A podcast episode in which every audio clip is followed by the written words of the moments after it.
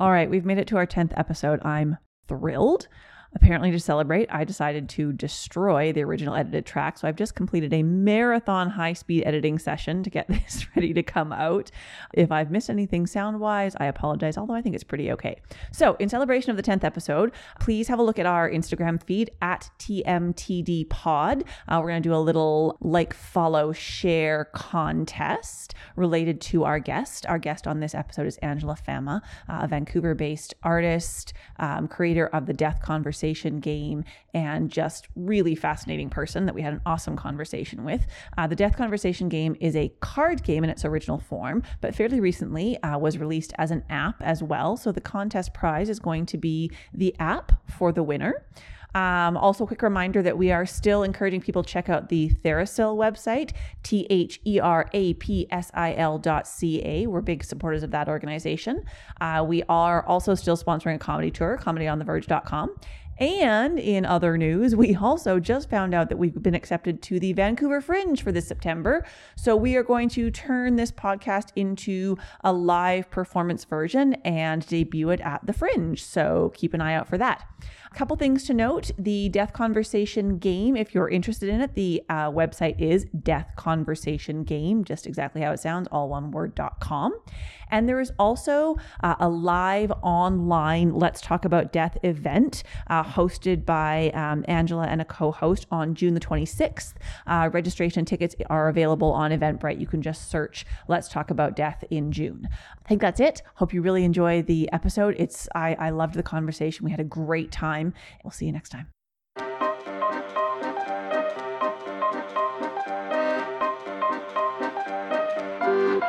Hello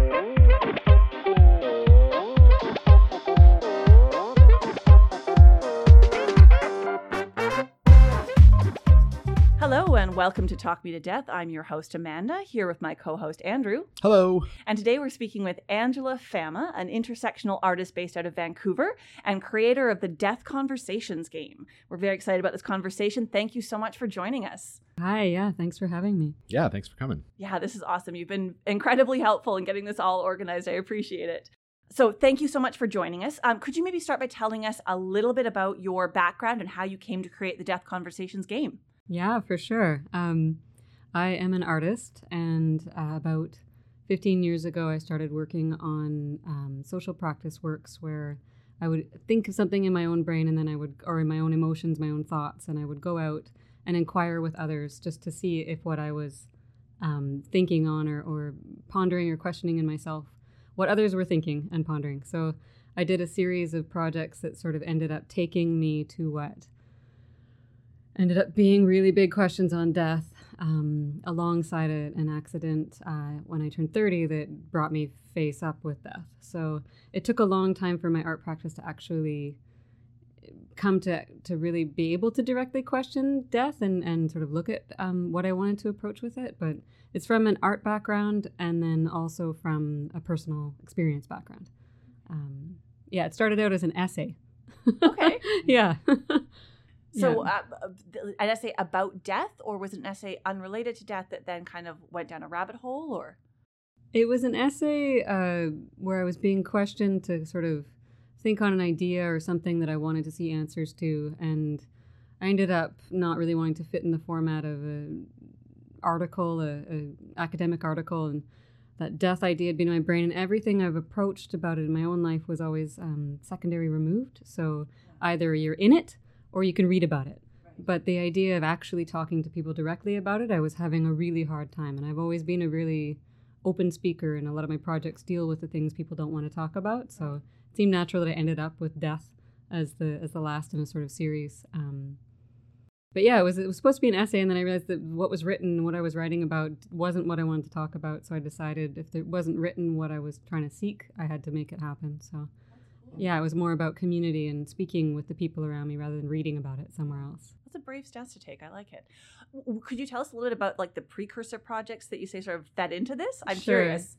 Sure, I will. Sorry, I interrupted. No, um, not at all. Uh, the first one was Mirror Face. Uh, it was after I almost died in a car accident, which I'm guessing we'll probably talk about at some point. Um, yeah. Uh, Mirror Face was a, a photo. I was also a professional photographer I was originally an artist as a kid. I grew up knowing I'd be an artist. I was always my baby was making art, and then uh, as a young adult, I just thought, okay, I have to figure out how to survive. I didn't know much about successful artists, so I thought, okay, I'll find a way to commercialize my art. So I became a commercial photographer. But after my car accident, I kind of woke up and was just like, nah, you're an artist at the heart. Like, that's your root. You need to feed that. So I used the skills I had from commercial photography with my artwork and started documenting. I came in and had people uh, uh, come into my studio and just make a straight, plain face. And then I had a mirror under the camera that I would expose after I would leave the room. And I asked them to give the mirror what their mirror face is, like that expression you give yourself before you leave the house when you're like, okay, I'm done, I'm ready. Mm-hmm. Um, and it was to kind of compare those two ideas of what we actually look like as opposed to what we think we need to look like to be powerful. So it was about identity, it was about, um, I guess, projections or ideas of identity. And that started a whole series of projects where I started that sort of integration with a straight up portrait and then steps afterwards while I was asking a question or, or I guess after the question. So from there, a few years later, that was like with 12, 15 of my peers, uh, my close community. And then afterwards, I ended up doing one called Profile Face, which was a public event at an art gallery and similar concept, but it was the second picture was the image that you would want to project for social media. So a very public idea of how you want to present yourself. Um, and that was a like an interactive art project, I guess. Um, the third was How Are You, um, where I set up at Car Free Day. So that second one, I ended up uh, photographing over 100 people in one night. And then the third was in a little bowler on a car free day on Main Street. And I individually interviewed 100 people and photo documented uh, their response to the question, How are you actually doing today? Mm um, not just how are you? Because most people it's good or busy. Yeah. And i was like let's start talking about real. This is our community. These are the people that are around us. Let's um let's actually discuss what we're actually feeling um, and from then led to the biggest project that i think was the one that sort of the, the flip of the coin to it was death um, was what is love. So I drove across. I, I, they kept growing. start great. with start with my tiny community, and then I'm like, all right, let's go North America. So I drove across North America in an RV photo studio and interviewed uh, over 300 people uh, about again individually, alone, on different in different spaces. So not just my community or an art community. It was. Uh, a flea market or a, or a farmer's market or a city festival. So, all sorts of different environments. And the question was what is love to you actually? Not not what you want it to be or what hallmark says it is or, or the dictionary what has it been to you in your life? So that project ended up kind of flatlining me in a way i didn't expect. So that was about six years ago that i finished that one and um, or was it took about two years um, to complete but that one flatlined me and took me to this other side like absorbing 300 love is a really painful and it, it is it is in keeping with death so the two are really linked. Um, and it took me back to that questioning of death that I experienced at the original start of these projects when I had the car accident that almost killed me. hmm. So it was yeah, it brought me it brought me I couldn't really go anywhere after that project. After asking what love was, then facing death in in my art and my communities, I guess. What a fascinating pro- uh, progression. That's incredible. the long the long answer. so so then what how did you come to to the Death Conversations project? If you, if you felt like you'd flatlined and and you know sort of had had nowhere to go at that point, what what sort of like got you going again? I had kind of um I guess kind of gave up. I was a bit like, oh, that project was a lot and it took a lot out of me. And I had a lot of community support, um, raising funds for it. And just, I felt really spent and not quite sure what to do. So I decided to go back to school. so I went to Emily Carr, and um, before I was always a bit of a punk with my, uh, still am in some ways. Um, but I went back to school to get uh, a different language of understanding art, and it was through that that uh, that the desk came came out.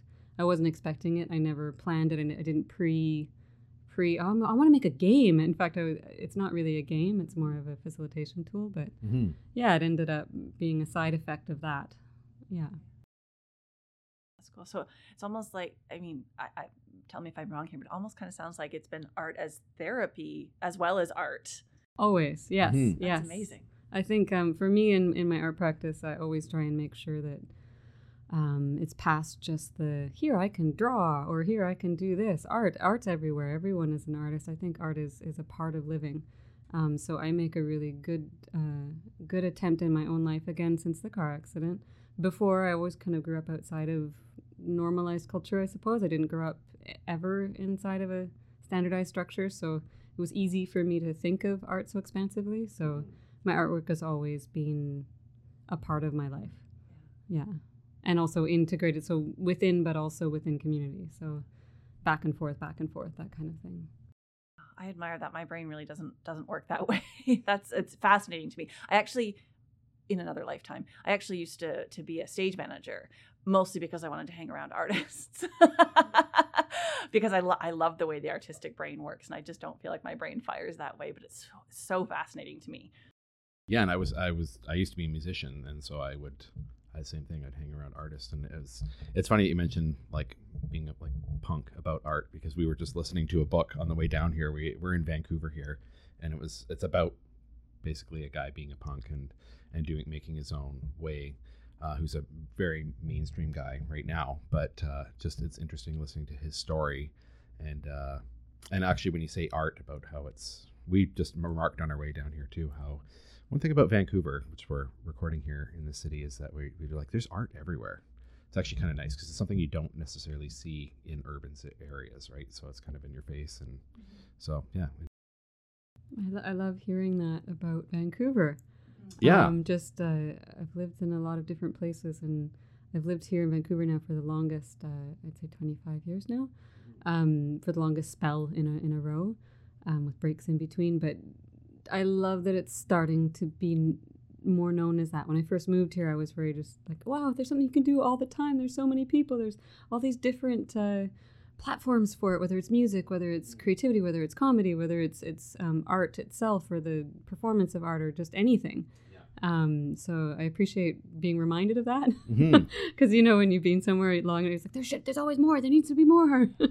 well, it's an interesting intersection too because we we know that like art is you know as an artist, I know like I can have dabbled myself in things, but it's sort of like and same with our podcast is like it's to start a conversation, right? It's to like make you think outside of the norms and and um, so I mean that's it's it's kind of funny to see. Well, not funny, but it is interesting that you're you have an art project that starts the conversation because that's what we're trying to do too. So mm-hmm. It's per, it's a this was a term that I didn't realize I had done for many years, but going back to school, social practice. That's what they're calling it these days. that interactive works that that changes as a result of of connection um, with I guess the viewer, but or the participant. Um, I also like that you mes- mentioned that you were. Um, I also like that you mentioned that you're a musician because I did music for a long time as Oh, well. okay, and, nice. And when I was younger, I like how things are starting to become less siloed out. Mm. When I was younger, you had to be one thing or the other or the other. yes. So I was always a little.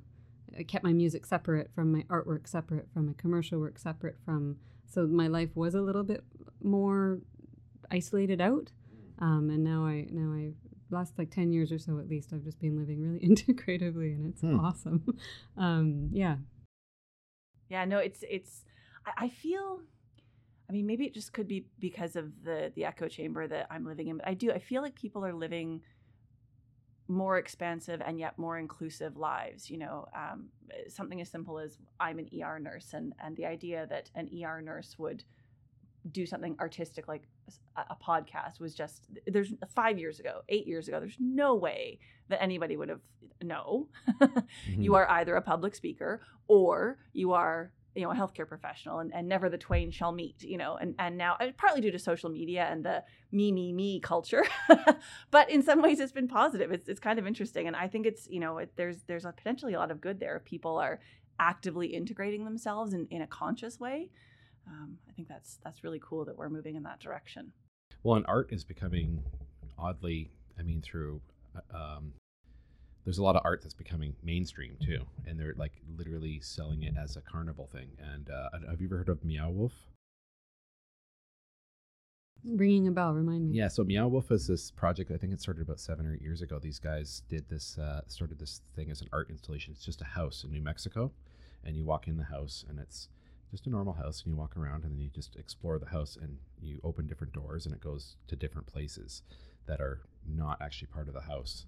So, like the one thing is you open this refrigerator, and it's just this giant white light of a tunnel, and you walk through, and also it's a labyrinth. It's Alice in Wonderland, and so you go through, and you know, truth be told, these guys built it as an art installation, but they're like, you know, stoners and psychedelic people are going to love this place. is going to blow their mind. But the most most of the people they get are just like, you know, soccer fa- uh, soccer mom families from Kansas that come through and they're like, we want to see this, and it it actually makes you know that it it it blows their mind. They're sober people, but they're like, oh, you know, I open a fridge every day. But I've never expected to see this, and then you go through, and it's like I say, it's this. From the outside, it looks like it's just a house, but then this, it's this insane thing.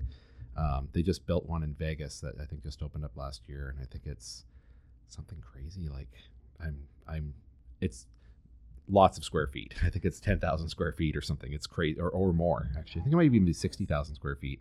But this big thing, and it's again, it starts out as a normal everyday thing that you walk in, and it just expands, and it people go, holy smokes! And it's the inside the mind of these, and it's a whole bunch of artists that built this thing. But again, it takes the everyday mundane, and and it's now become kind of a mainstream thing. It's a it's a, a tourist attraction, which is really cool.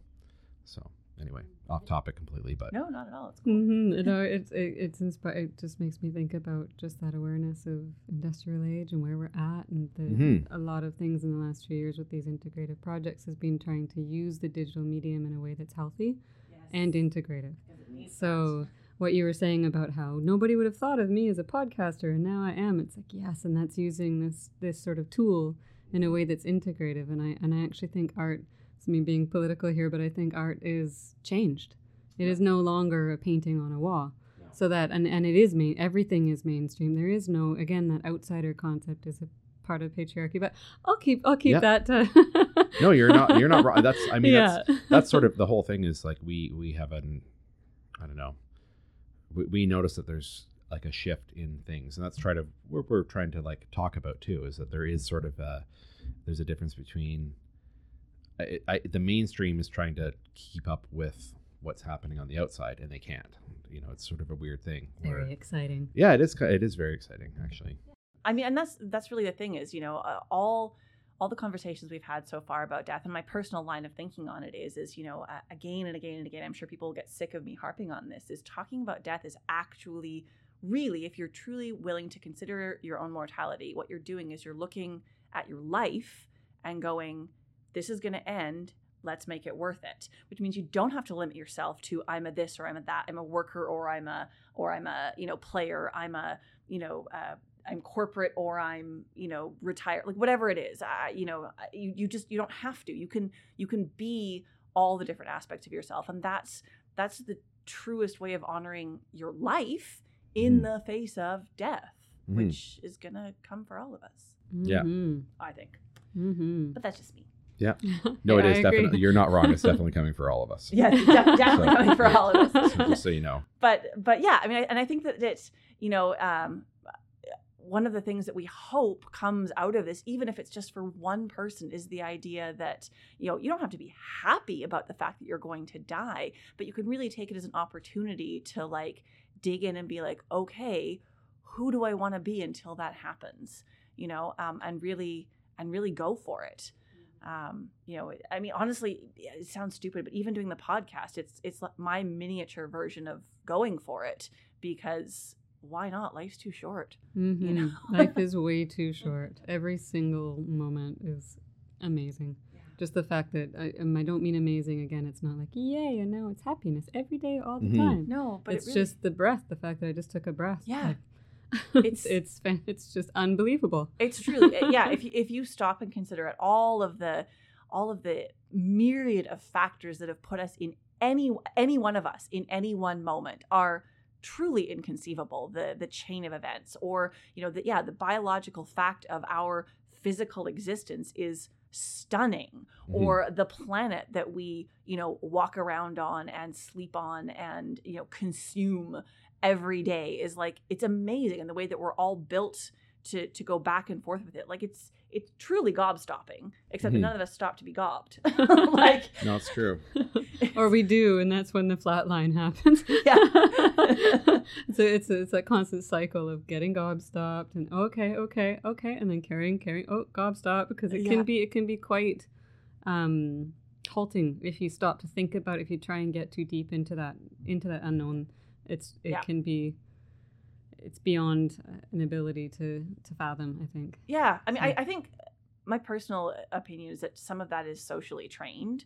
Um, that we we haven't been trained to have the spaciousness and capacity to to take that in. But I also feel like people are moving more and more towards the ability to have that. You know. Because we're becoming more artistically minded just day to day, um, which I think does inherently create that sort of space and appreciation because you can't you can't be an artist and not notice the details.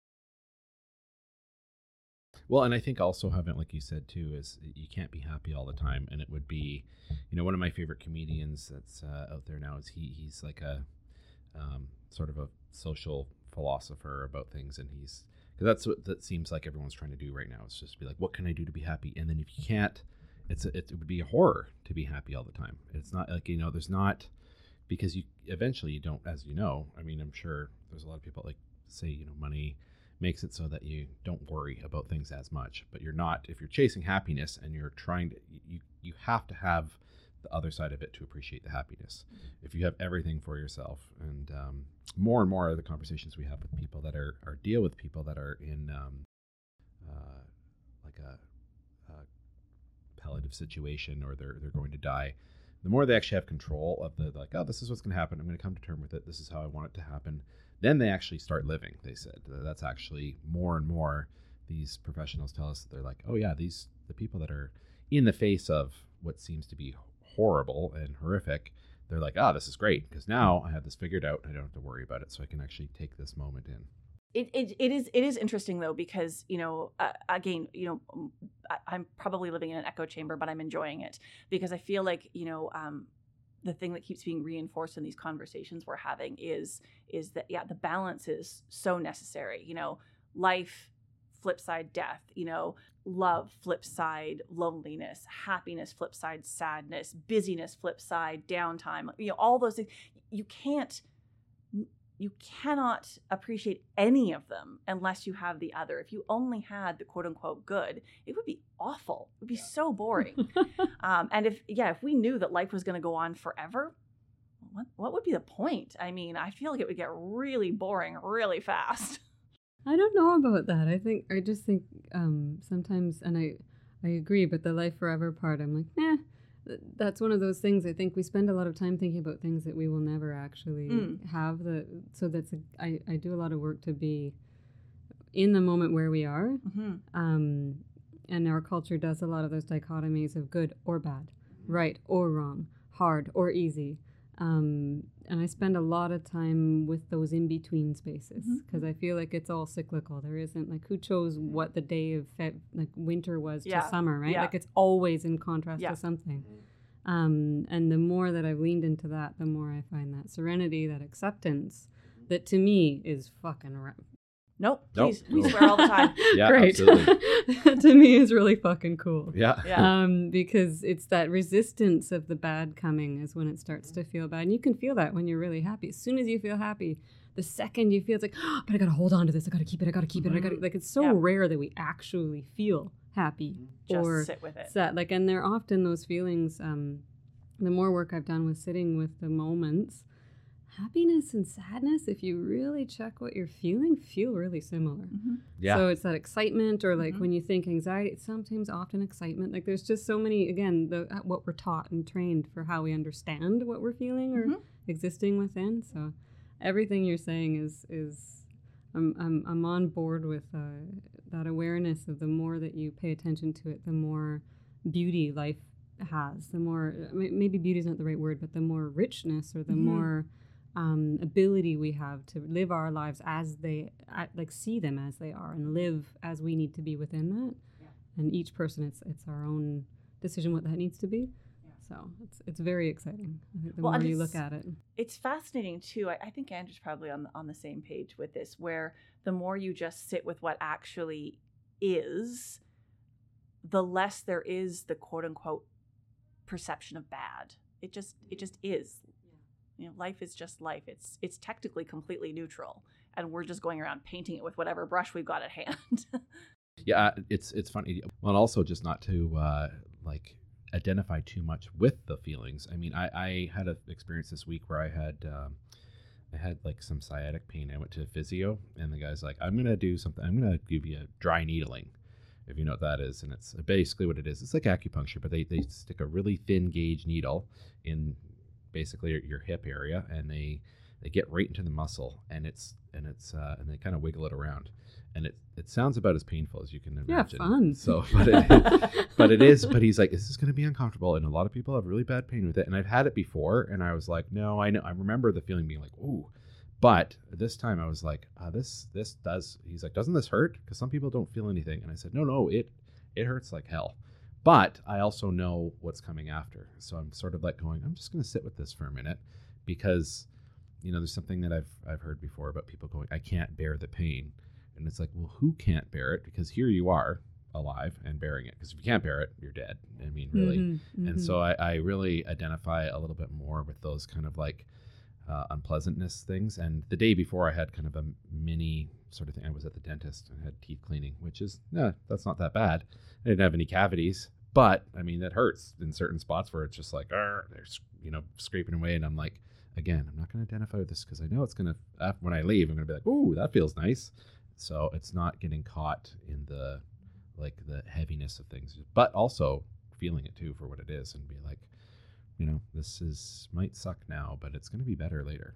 So yeah, and sorry. no, absolutely. Um, that reminds me of an experience. Uh, do you guys do roller coasters when you were kids? I love Yeah. it. Yeah. Okay, I didn't. I had a very. My, I wasn't really allowed. Um, but so as I got older, I like I like excitement of um, experiential, but my body doesn't get too high on that. Like bungee jumping, not for me. Yeah. Um, I can do some of the craziest shit possible, but the physical part is just like ah.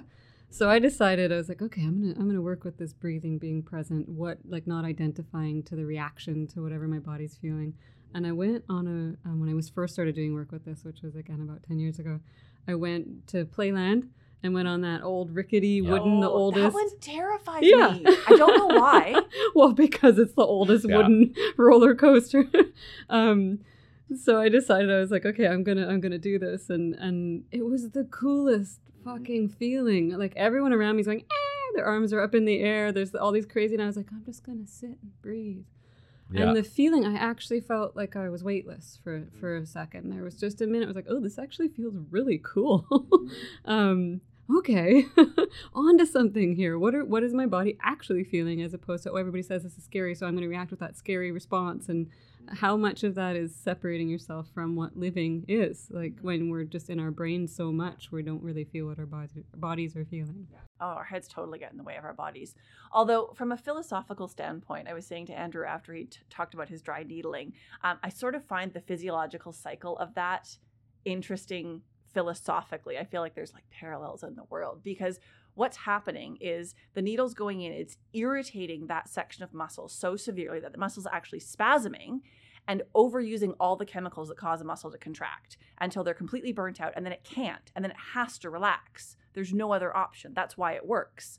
It's a very uncomfortable process because you are spasming in the meantime, but then it's done. And you're like, oh, how many other things can you apply that to? Oh, you so know? many. So many, so many. Well, also it's like even like you know there's uh, holding in if you feel like you have to cry, you know if you just go, you know, I'm gonna do it.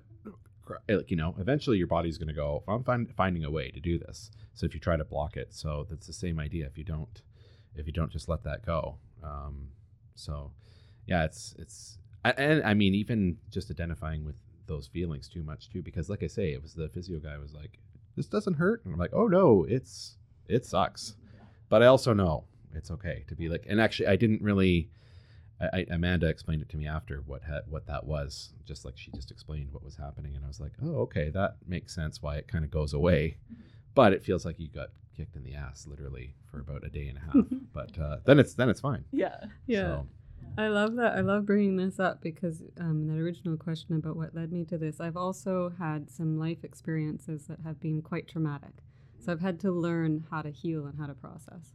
Um, and there's been a lot of that learning on reaching into it and instead of oh if you're feeling like i love that you just brought up feeling like crying I'm, you know you can try and avoid it but you're still going to end up crying eventually mm-hmm. just go in it doesn't mean it's going to feel great.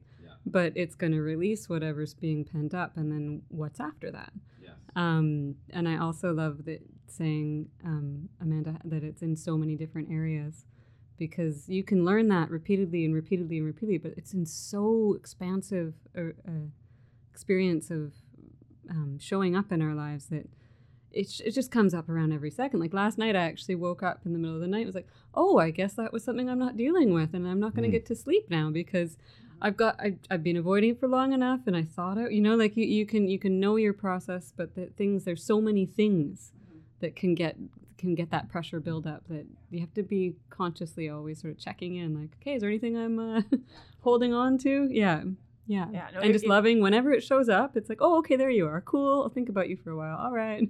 feel whatever this is. Yeah. It's it's a practice i'm flailing at personally no amanda's doing very good at it we were just talking about this we were walking our dogs and we were uh, we are just talking about that because she, there's a thing where yeah it's it's it's really just I, I again, I think it's just being being the witness, like you say, to being the to being like, oh, this is happening, let it happen. And but also, like you say, don't assign good or bad to it. Mm-hmm. Just isness. Mm-hmm. Just be mm-hmm. like because that's a you know, like you said, it's it's I I really feel like you know whether you like it or not, this is my opinion, and and it's just like there's like an uh, it's remnants of the not the real patriarchy, not the real the thing the things that we give power to, right? That don't exist. But you know, whatever this meat spacesuit we're driving around in, you know, it's re- really good at programming, and we're really good at like identifying with things to be like, oh, this is me because I'm not good enough, or I'm not this, and and it's more, I don't know, I don't really, uh, I just, uh, I guess it's the thing about like give your it's okay instead of giving your care and attention to the thing that you don't want to be, give the care and attention to the witness to being like, oh, this is just happening. It's okay. Mm-hmm. So, so Amanda, you are good at that. well, I mean, that what I was complaining to him about is that I feel like I get really stuck because I've I've reached I've evolved enough that I can recognize when I'm having one of those like reactionary moments. It's not really what I think or feel or believe, um, but I still then get stuck in going, okay, I see it. How do I turn it off? mm-hmm. Because this isn't the thing I want, and now I'm giving my attention to it, and I'm annoyed with myself for that. well, I think what you said, um, Andrew, about the pa- that patriarchy leftover of like the training. Yeah. It's mm. so good. Like yeah. I've been learning on so this for so long, and I'm I was laughing last night when it showed up because I was like, oh, okay, mm-hmm. you're just gonna sneak yourself in there any way you can, like so just that that. And then there is the more I learn about it, there's there's always more to kind of block me from it. Um, and one of the biggest things is resistance. Now, now it's like, oh no, I know, I'm cool with that. I'm good with acceptance. I'm, I'm good. So why are you here again? Yeah, you know. And it's just there's always more to be like, oh, okay, I guess I gotta Big well, deep breath. well, and for those that are listening too, like I mean, it's it's interesting because you're like, oh, it's about the you know earlier you're like about the patriarchy, and then you're like, nope, I'm not going to talk about that. And I, I, I will say as a man because I'm in charge of the patriarchy, in case you didn't know. So no, just kidding. I'm but uh, yeah, I'm not. I just I I just by being male, that's how I got roped in. I didn't know, but but yeah, I mean, when it comes to death and comes to like it overall that conversation I, I recognize for myself too because again it's you know men don't feel emotions and do the this and put a stiff upper lip and and that's part of the the thing of people going um, denying that death is going to happen and that's part of that you know looking yourself in the mirror and feeling those emotions and doing mm-hmm. because again being you know it's a, a being a victim of being a, a person that's like a man you know that is I, i'm uh, you're you're taught you have to turn away from those things and not look at it and just it's it's weakness it's whatever mm-hmm. right and um, so there is remnants of that that kind of leak into like what the death conversation is and for me i'm sort of like i don't really i don't know i'm just again it's not trying not to give it that power right mm-hmm. so well, i don't know if that makes any sense for yeah anyway.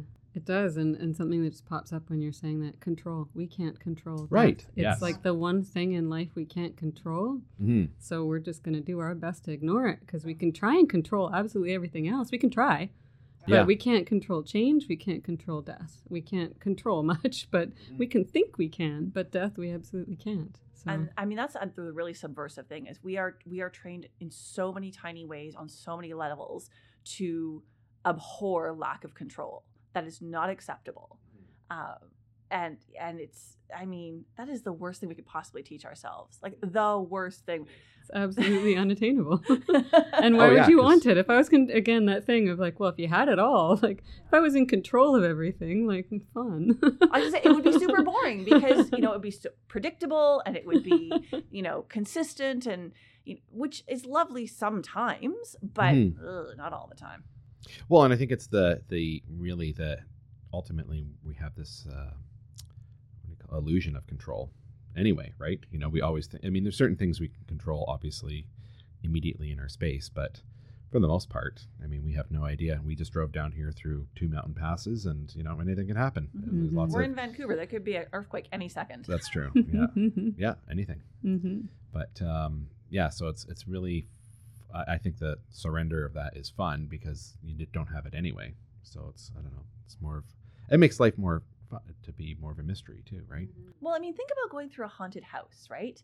Where you're where you know, if, if you're willing to like just be present in the moment, it's like it's the thrill of I have no idea what is coming next, and it fires you up. And now that's a super extreme example, but it's the same basic principle. If you can let yourself relax into that, you know, I have no idea what's coming next. How cool is that? no it's it's very good because i mean i find myself a lot of times in everyday thing being like the mundane of knowing what's coming next is kind of makes life boring sometimes if you're in the that's why people you know hate nine to five sometimes af- after a while so because it's not unpredictable you know Mhm.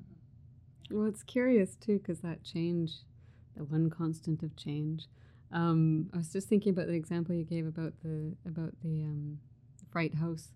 Um, if we think about how basic basic animals, we're just animals. We are not Mhm. separate from nature. We're just animals, and we're just trying to survive. Who knows where, why, and what? There's lots of ideas about that, but that excitement comes from the fear that we might be hurt, that we might die. And then with that comes that excited energy of life. Yeah, exactly. You're Crazy. in the moment. yeah, yeah. they go hand in hand. so it's so it's that interweaving of those two dichotomies that are always always in relation to each other. how powerful and i'm i'm definitely not you know have far from mastered this but how powerful would it be if you could bring that dichotomy truly into your day to day you know i mean I, I it might be unsustainable 24 7 but even you know regular uh, doses of it you know like because there is that like ah i did it you know i made it through i'm awesome i'm powerful i faced my fears whatever it is you know i'm going for it um, and and we we stick that in a back closet in in the storage unit and forget about it you know because we're like oh It doesn't sit very well in capitalist industrialized westernized culture. no I'll just No. say that for a fact. I've been on and off. I go off and I do crazy 10 day quiet and silent minute. Like I'm I'm pretty like actively trying to to exist in that space because I I saw it so closely and that's the closest I've come to whatever a feeling of serenity could be. So it's just the, the more simple things became, the easier it was to approach that. Um, but it's really challenging. Um, yeah, i mean we're we need community. We need others. So it's a strange place to be thinking these thoughts in a world that is is trying its hardest to control or to survive, but losing the point. Mhm. Um, and I know a lot of us are feeling that. So Mhm. yeah, Well, and it's it's really something that when you said the animal thing, it's it's something I, I don't know how there's a conglomeration of different people I've heard, but they were talking about, you know, actual animals and being like antelope exist with lions. They're always 200 meters away, we are actual animals. and then they're actual animals, but they don't. They're not. The, the antelopes don't live in fear, Mhm. even though they know, you know, at any given time, they're like, "There's the lions over there. We know they're there." And the lions get in. They're like, "Now we're 150 meters away," and then the antelope are still like, "Okay." And the one that's a little too far further back, he gets eaten, but the other ones run away. They're not mad at the lions. They don't care. and we've as animals so there's no so basically what i'm saying is there is no animals that live in fear fear is not actually part of nature it's something that we live in this fear-based fake reality that we've given power to that we go it's so real but i so i know what you're saying is like trying to like de- de- uh, detach yourself from that is ultimately kind of like an ideal place to be however i think it kind of like strangely I've noticed for myself is like I'll, I'll I can get to those places too, but I also have to honor being a human. Yeah. And so that because if you were actually always in, you know, I've read about people that are, are spiritual people that like would go to these places that they're just like they look like they're they're dead, you know, literally. You Mm. can wave your hand in front of them, and da, da, da, but then they they come back because that's part of the because otherwise they should just stay there and then disappear, right? Yeah. But they're human still so it's like that's part of the magic of being human is being able to like go whoa whoa what happened oh i'm back Yeah. here now Yeah, and I'm not in any way saying it's ever that goal to detach. No, from no, that. Um, it is- I know what you're saying, it's though, The, but- It's the animal nature, and I, you brought up that really good point about fight, flight, freeze, and our response, and our memories, and our stored memory, Mm-hmm. and how we don't let our bodies naturally receive things or just feel it because Mhm. we've been taught and trained. You don't do that. You don't. You must do this. We've we've systematically trained our, our responses to act within these patriarchal guidelines. Mhm. Um, but I totally the space that I was talking about trying to exist in was unifying this human animal body. yes of course that yeah includes the brain, that Absolutely. includes the heart and the body and all those responses. for So, sure Hands yeah i didn't think you were saying yeah, try yeah. to run away from reality no Yeah. but i'm saying that that's that that's finding that balance of being like, Mhm, how do i be a human, human. Yeah. how do i be a human a human animal that's not afraid of lions Yeah. so Yeah. really yeah, that's i mean some, or to have that fear because because animals they feel it and it's that's how they respond those those antelope i think you said as soon as was it antelope yeah i mean yeah ant- as yeah soon as exactly. the lion gets closer when they need to they feel it and they respond so Yes. it's that thing if we the more i've gotten in touch with the actual feelings the more like oh my god my body's always telling me what to, what i need to do Mhm. if i actually just listen to it it's like the best teacher when we're, we're so Totally. disconnected from it in our brains uh, like the big huge overspan time the brain takes well, and the more we go, uh, the more scientific we get, you know, quote unquote, and, and about like people go, oh, there's, you know, DNA is, it's got muscle memory, it's got that thing. And you'd think then antelopes would be afraid. Do you know what I mean? If we would, if we were to apply that evolutionary logic over 10,000 years, it'd be like, why aren't they afraid? Are they stupid? No, they're just like, they go, this is life. yeah And they don't think, Yeah. and they're not mad at the lions and they don't go, they're just sort of like, well, Roy got it. And that was Yeah. it. You know, he was too close to the wall. No, I mean, I, it, o- yeah. overthinking is is a strictly human trait. That's it's our Mhm. it's our blessing and our curse because it's um I love that I can think. I, I love Mhm. brain puzzles, but I hate that I can think because yeah, we've learned so well how to not be in our bodies, how to only be in our brains, um, and it's it's not it's not good. Anyhow, um, I'm just sorry. I'm just thinking how much that is me. No, you're fine. human human you, but we need the brains because I obviously, like I say, that's why you're the good host and I'm the co-host. I go into the, I honestly go, I don't know if you know, but I go into these blind. Like at first, I'd like to read the questions, but I actually want to be because again, Amanda is the, you know, she deals with death literally every day, and and um, so I kind of go into these things blind so I can be the level two. So you're not just always in your head, but it's also good that you're you have a brain. Oh, I mean, I, I appreciate my brain, but I, I, I definitely am. I'm working actively towards better body integration because I, I, I feel like there's a lot of room to grow there. I would like to circle back around to death conversations, though. what No, I no. know. I mean, honestly, loving this conversation. Are conversation. you trying to kill our conversation? no, no, no. I'm loving this conversation. However, I also think this is a really cool tool, and I was very excited when um, when you reached out to us and I first heard about it and, and did a bit of background reading. So, could you tell us a little bit about what it is, who it's intended for, and and how you would suggest using it, if that's not too much in one go? no, that's all right. I'll do my best. I might need some prompts. Um, uh, it's a card game uh, that has 69 questions in it. Um, and it's it's less of a game, more of a tool to facilitate. It really is about sharing and listening. So no cross talking. It's not about trying to find the right answers. It literally is just a place to think about things that because we don't have any examples of, of conversation in our in our lexicon of what we're brought up to talk about, um, it's it's tapping on these areas that can expand depending on who's reading the question and how.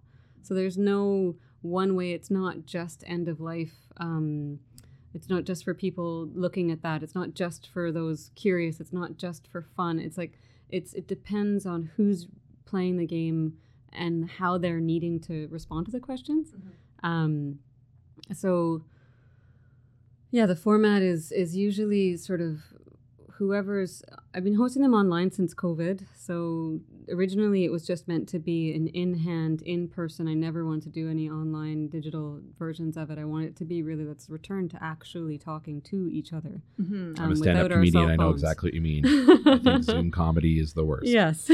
So- so originally you'd have three questions uh, in your in your hand. So you always have a choice, and you don't ever have to talk about something you don't want to talk about. Um, so if it's if it was my turn, I would look at my cards and pick a question that I wanted to answer, and I would answer it. And when I'm done, I would pass the card to the person beside me, and they would answer it or pass it on if they didn't want to answer it. And then everyone who who's playing in that round would would have the opportunity to talk about that question, however they interpret it.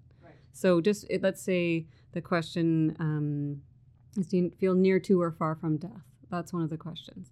In fact, maybe I'll ask you guys that. I was going to say, I see that you you brought the deck I of brought cards the with deck. you. We should actually probably play around. Yeah, yeah, yeah. I 'Cause would that'll love be fun. to. So, So 'cause that would be. I I was actually just thinking, I was like, oh, that, we could inter- we should buy this so we could integrate this as part of the show to that's be a like really good idea. to be like, all right, we're going to play some cards now. So hope you brought that's money. a really good idea. As. I I've had I like I've it. had people. Yeah, it's been teachers for death doula teachers are mm-hmm. using it for Yeah. that, and just different ways to to start and open the conversation. So, uh, do you feel near to or far from death? I might answer that in a metaphysical way. I pass the card to you, Andrew, and you might be thinking only about your body and you want to talk about that part. And then you pass it on, and you might be thinking about both, or maybe you've been inspired, so you're thinking about something else. Um, but it's it's and then you pass the card back to me. If something new comes up, we talk about it. But it's not about I think you're right, like Right. that kind of right or wrong or finding an answer. It's just putting it. It's out there. just putting it out there, and then you move it on to the next person. Um, and there's different ways to play it online. I when I host them, there's just someone facilitating it with the deck, and they ask the question. But it's sort of again, if, if somebody doesn't want to talk about it, we don't talk about it. No Mhm. biggie. Mhm. Um, yeah, it's been really expansive that way, but I would love to play it if you felt like it. yeah. that'd be Yeah. super cool. Yeah. Yeah. Um, what's what has reception been like since you launched it? it's been really great. Yeah. Um, I've been wanting to. In the past, I used to be really uh, detailed or adamantly like make these projects happen. And and after what is love, I was like, I think I need to let things organically grow a bit more. So death cards, I've been letting it organically grow, and my community's been really responsive to it.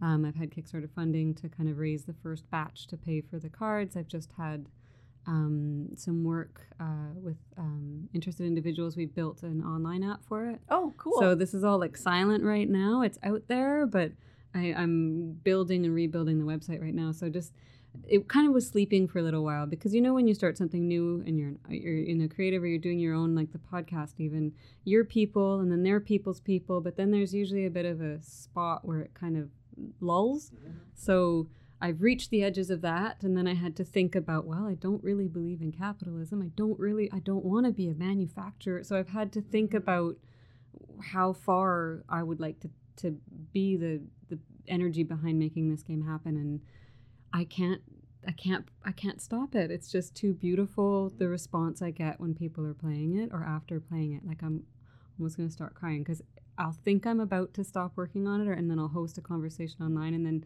something somebody says I'm after the conversation and that's why. That's why I make this deck. That's why I'm pushing it. So yeah, it's it's um it's about to get sort of a new a new energy to hopefully reach past my community that that and my community's community that's that's kind of responded to it.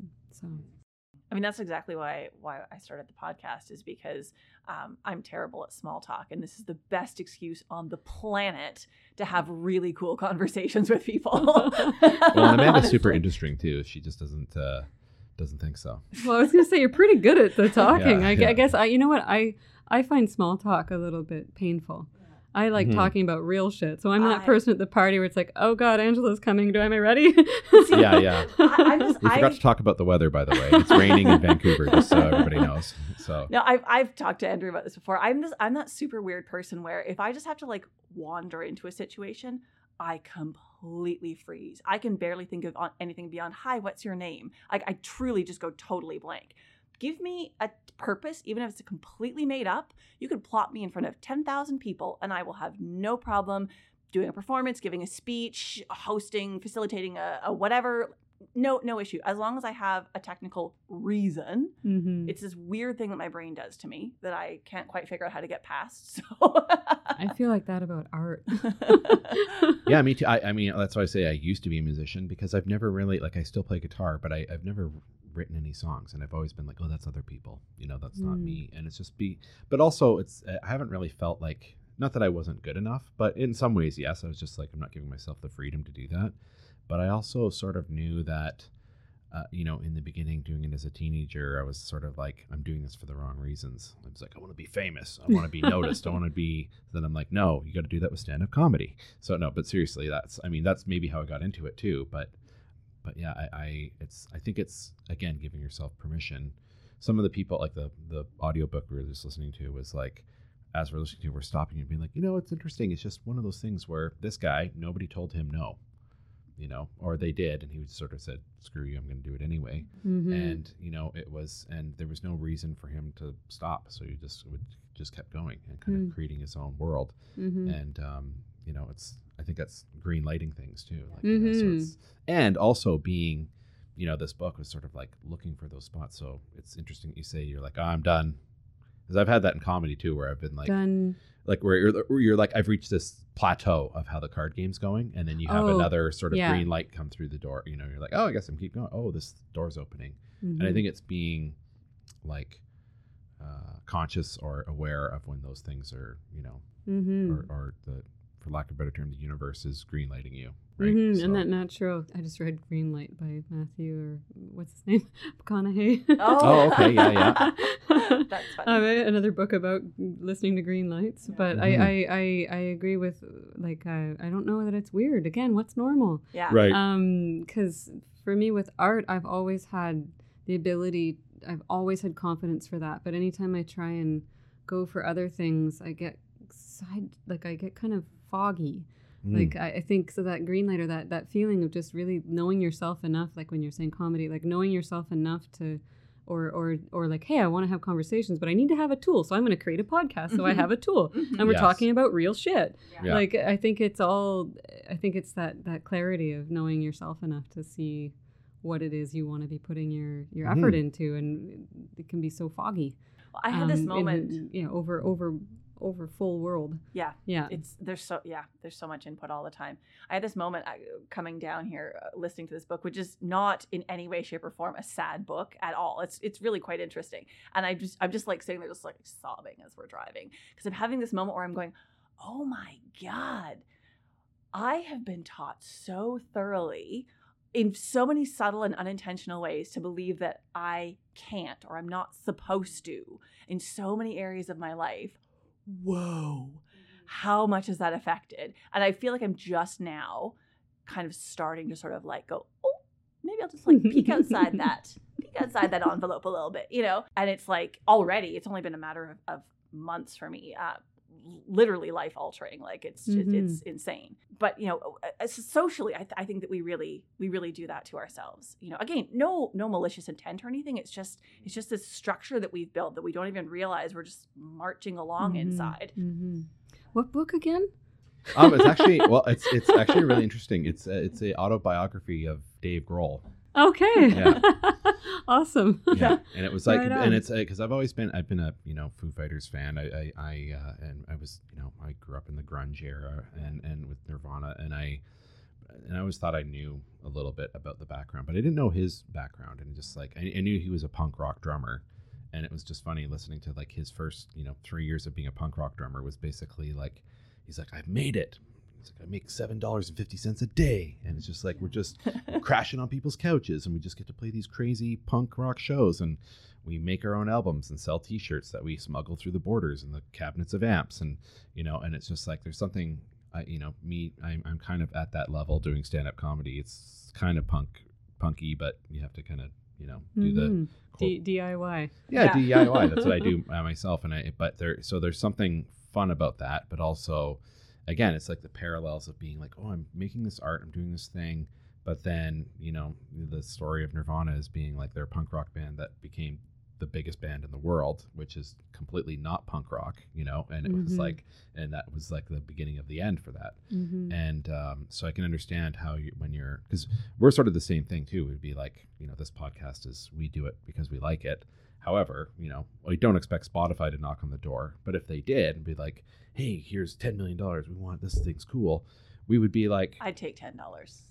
take ten dollars. I would take ten dollars. I'd take five, so. I have ten dollars on me right now. if Spotify's but- listening, I will take ten dollars.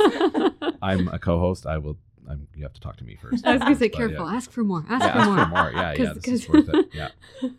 Um, but yeah, it's it's one of those things too where you you it's it's hard if something is becoming success, successful not to be like, oh, I don't want money involved. But again, it's what we give. You know, you can give the power to that on this way or not, Mhm. right? So This is something I've been really. I've, friends that are listening are going to be laughing because it's it's huge on my conversation of just um, capitalism. Ah, okay, g- lock up out the door. Um, and I had someone recently re-inspire me by someone from a much again the intersectional world, someone that that has had a lot of uh, things to overcome. Let's say in the patriarchal system. And this person's done a lot to open doorways, kind of like using the digital or using um, mediums that we're using to share this kind of conversation. Um, he's really reminded me that that to use to use it for good. If what we're if what you believe in, like the root of what we're doing, is something that we think is valuable, keep doing it. Because one of the biggest things that I want for this game is that if, any, if anybody that wants it, I want them to be able to have it. And you have to in the world that we live in, I have to go into that a little bit to make that happen. As much as I don't want to, it's like, well, we don't, again, that feeling of like, mm-hmm. we don't always want to be happy. It doesn't mean just because we don't want to do it doesn't make it go away. Mm-hmm. So leaning into it, and trying, trying. So we'll see. See- Come back to me a year from now and be like, that's it, I'm out of the system. which would which would also be okay, you know, because the Yeah. thing I'm really feeling like I'm learning a lot about is that, you know, it, it sounds so cliche, but there is this weird way that things really do work out the way they're supposed to. Like it it's it sounds so trite, but damn it, it is friggin' true. not not Like, tried it at all. It's is. beautiful. It's truth. My big word on my wall right now is listen and trust. Yeah. It's just and the trust is just trust. Whatever choice and whatever we're all it's that's what's happening.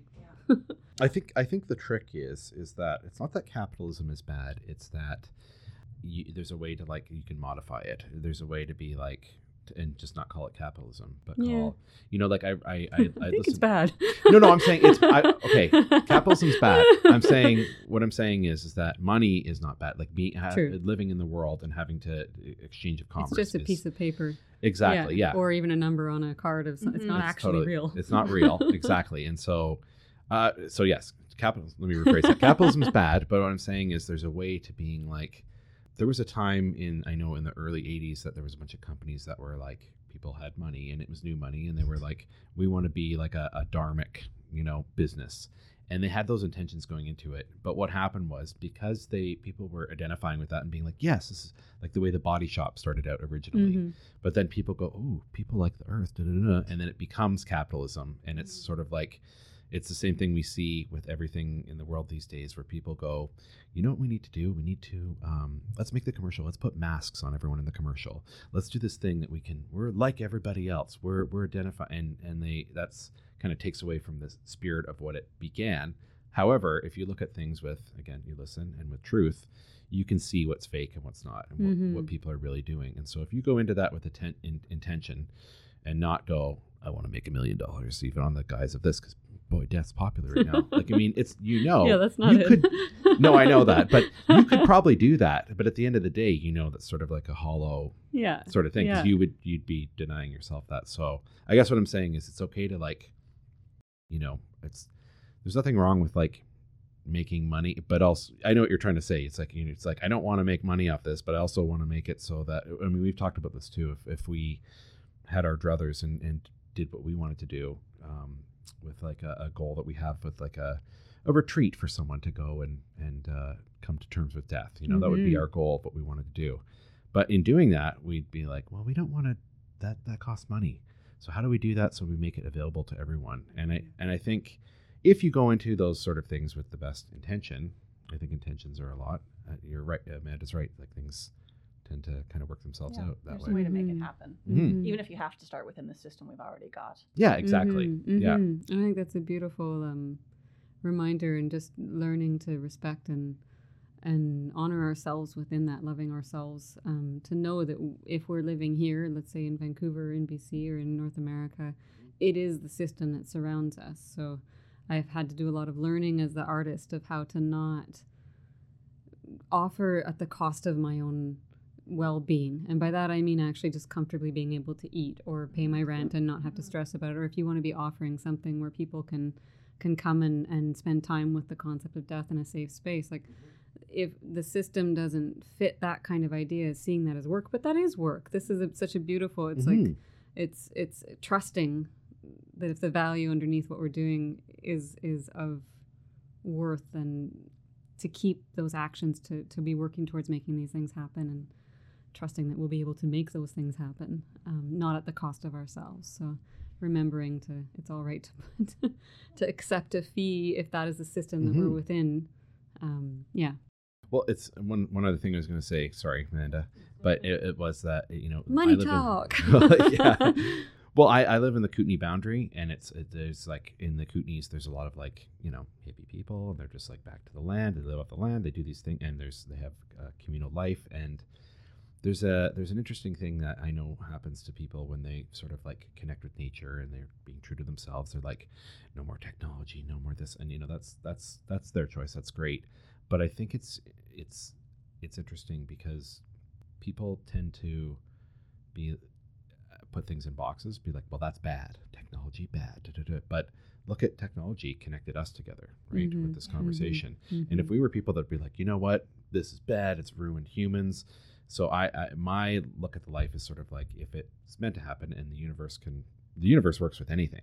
And so technology instagram whatever it is and i think it's okay to greenlight those things sometimes instead of being like painting it with a brush to be like this is evil. Mhm. so i'm amending my thing. I'm putting capitalism and evil with an asterisk. So I mean, it's it's it's it can work within our boundaries is what i'm saying Yeah, it's consciousness and awareness. We're both fans of of Ram Dass, and you know he always talks about being um, in the world but not of the world. It's the same kind of idea, right? So you can you can use the tools that are in front of you as long as you're not attached to them. I, I guess. yes yeah You know, which certainly t- is not always going to be perfect, and it's going to take practice. But uh, you know, I think it leaves a lot more options available to you if you're approaching Mhm. approaching things that way. Mhm. yeah And I also think multiple truths. Oh yeah, is Yeah, what- yeah. And, I, and so to, to, to go on and, and to sort of agree and expand on what you're just saying is, is that, okay, if that's what's, we live in a traumatized world at the moment. So whatever each person needs for their comfort, it doesn't mean that's the only way. You Yeah. go if you need to go and live and turn your phone off, and if that's like, Mhm. and I need that, I need that for large doses of time, but Yeah. then I need to come back, like, and I need to to find and integrate. Like each of us has our own way that we need to be um, responding to this the, the crazy place we're in, Yeah. called life these days. which I mean, I really I think that's that's so much of what the craziness is is that we're we're struggling, you know, in broad strokes as as a as a social whole, we're struggling with the it's okay for everybody to do what they need to do. We're really like smacking up against that for some reason and just bashing our faces in. Mhm. And I it's it's hard to watch. It's really hard to watch. It is. I like. I like. But you know, while we were waiting for you to show up today, we were like, I, I just, it's, there's where we're sitting outside. There's like a some sort of cosplay convention going on, and I love people awesome. watching. I'm loving yeah. it. And I love people watching, but I was like, this is a this is a new level of people watching. I hope she's really late because this is kind of fun. and it's just like I don't know. I like green light green lighting everything, and then also we're kind of we're in Vancouver, sort of downtown in a touristy area, and so like there's people walking by and be like, oh, that guy's not in a costume, but that's kind of fun too. But so yeah, I was thinking about LARPing when I walked up. Oh yes, that, that was quite a few. I wasn't sure. I was like, is this cosplay? Is it, is it LARP? Like, it's just, oh, wow. At first, It I was was- thinking Yeah. it was Yeah. just manga, but I think that was just a stream of particular costumes that we Yeah. saw. And then I was like, oh no, wait, that's not a manga thing. This must be something Rad. else. I'm a firm believer of, uh, I used to be a bit wild in how I dressed um, for quite a long time. um, so it just, I was always, uh, let's just say normalcy was more of an uncomfortable fit for me than, than, than the normal, normal way. Almost sitting on now people dryer. call me Yeah. normcore. Normcore, nice. That's funny. Um, but yeah, I appreciate the multiple truths, multiple ways. Like, Yeah. just fucking bring it on. Like whatever you want to do. I Oh, yeah, admire it. that's- yeah. Actually, that's really funny because that's I was just gonna say the weirdest thing I saw. I saw this pinup girl with like pale skin, like you know, and and she was pushing an old fashioned baby carriage with a baby Yoda in it, and I was like, what is this? This is not a Star Wars character, but she has like so people were just doing. You know that was the thing. We're like, what is this? What is this? Yeah. this thing? And it's like a little. I, I mean, we saw uh, uh, a um, uh, what do you call it? Super Mario Brothers princess with Yeah. an R two D two backpack. And I was like, there's so much happening Yeah. right now. This is But I, I, But it was I love it. good. Again, this is the, Oh, yeah. you know restricting ourselves. I've never thought of myself as that person, but Mhm. I, I, you know, man, bring it on. If if you can pull that off and and Yeah. like do it, good for you. Yeah, Because it's absolutely. fun, and I'm Mhm. just a chicken shit. yeah, no, for sure. She says that with a sleeve tattoo. Yeah, I was gonna say. well, this is this is a, a long, drawn out extension of of my childhood rebellion. Is really all this is, Mhm. and it's not really that rebellious anymore because everybody has tattoos. Mhm, But at the time, quite bold, quite bold. I'd, again, I'd like to circle okay, back. in. death You- cards, death No, no, conversation yeah, well, game. I mean, honestly, we can I, we can truly talk about anything. This was just a great excuse to to get together with you. But with the death conversations game, and you alluded to this a little bit early um, in the conversation. If you're comfortable, can you tell us like, did you have a personal connection to death before the game, and and sort of how did that feed in? Uh, yes, I did for sure. I twice. I, it's interesting when you think about death and the expansiveness of what that can encapsulate. It's not just our bodies that die. Every moment dies. Every you talked about Ram Dass. I've done a lot of learning with um, Goenka Vipassana technique, so it's similar thinking of just moments. We're here. What is us? What's the us that's looking at us? We're Mhm. just feeling, right? Um, but when I was uh, so I say that because I feel like there's been two things that I didn't realize. The first one was a death of a sort. But when I was 30, I was in a car. I had a really, I loved my car. I had a 1976 black Firebird. Oh wow, cool. no bird on the front. It was more. Mhm. Anyway, it was it was a nice. I know the one. Yes. I was also a mechanic in another life. All too, so, yeah, there you go. You're yeah, aware it was so, black yeah. with a tan interior. I was driving alone and I got T-boned by a bus. Um, yeah, and then my memory, they thought I was dead on the scene. Um, it's funny because it didn't have seat belts, and that week I had tried to get seat belts and. Old older cars it's harder. You can't just like anyway. Anyway um who knows? I've had a friend uh, whose partner died because he was wearing a seatbelt once so this was a long time ago. Lots of stories of death have come my way um, since then and since talking about death. Um, but yeah I, I had a brain injury and um, i was in a coma for a short time in the coma but the brain injury i think it took about uh, a year to kind of get back to sort of normal uh, the memory when i'm tired still gets a little funny but um, that was when I was saying I felt like I, I was sitting and looking. I was in that space that the complications, my brain just didn't give a shit for all the things we think about. It was like, no, no, no, no, I'm healing. You don't get to think about all that stuff that doesn't actually matter. And I was just existing and I felt like an adult child. So I knew myself. I knew, um, but I couldn't remember like that when we were talking about animals. I couldn't remember much like the moments before, even though I could sort of. Like I just wasn't um, I couldn't trick myself. So for a long time, I found it hard. I was like, oh, I'm going to forget this because that's how we survive. Um, I couldn't really walk because I was so aware of how we could die at any second, all the time. There's no controlling it. and I really wanted to live. So it's that idea of uh, forgetfulness and, and blinders. Um, to survive, we, we have to actually spend a lot of time not thinking about shitty things. Mhm. so our brains and uh, that body memory. So it's, it got me on a whole slew of learning about a lot of things post that. Um, but that was what started the death conversation game. I guess planted the seed um, because I wanted to talk about it, and my community wanted to help me, and they were really good at supporting. But nobody really wanted to talk about it with me, and all I wanted to talk about was, "Oh my God, I almost died, and we're all going to die." Can we talk about this? Mm-hmm. oh no, no, let's do happy things. I was like, I'm not happy. I just wanted to. We're gonna die. so it was, it was, and it took me again ten years. That was why the game came out of it because I am a talker, mm-hmm. and I will talk about the shit nobody wants to talk about. I'm fine with that. I didn't know how to talk about death, and it, it took me years to learn that. I didn't even know. Like when people would say someone had died, I didn't know how to respond to that. They'd be like, "Oh, I'm sorry," Mhm. you know, like that's not an appropriate thoughts like and prayers. yeah, yeah, or just avoiding, oh, they've passed. It was like I don't know, I don't even know how to get in that door of talking about death with people because it's aggressive if I just say, hey, I want to fucking talk about this, you know. And when I tried, it was met with that avoidance. So took ten years, fifteen years, twelve years, something around there to to actually have the deck pop out. yeah. What an incredible evolution, though. Wow.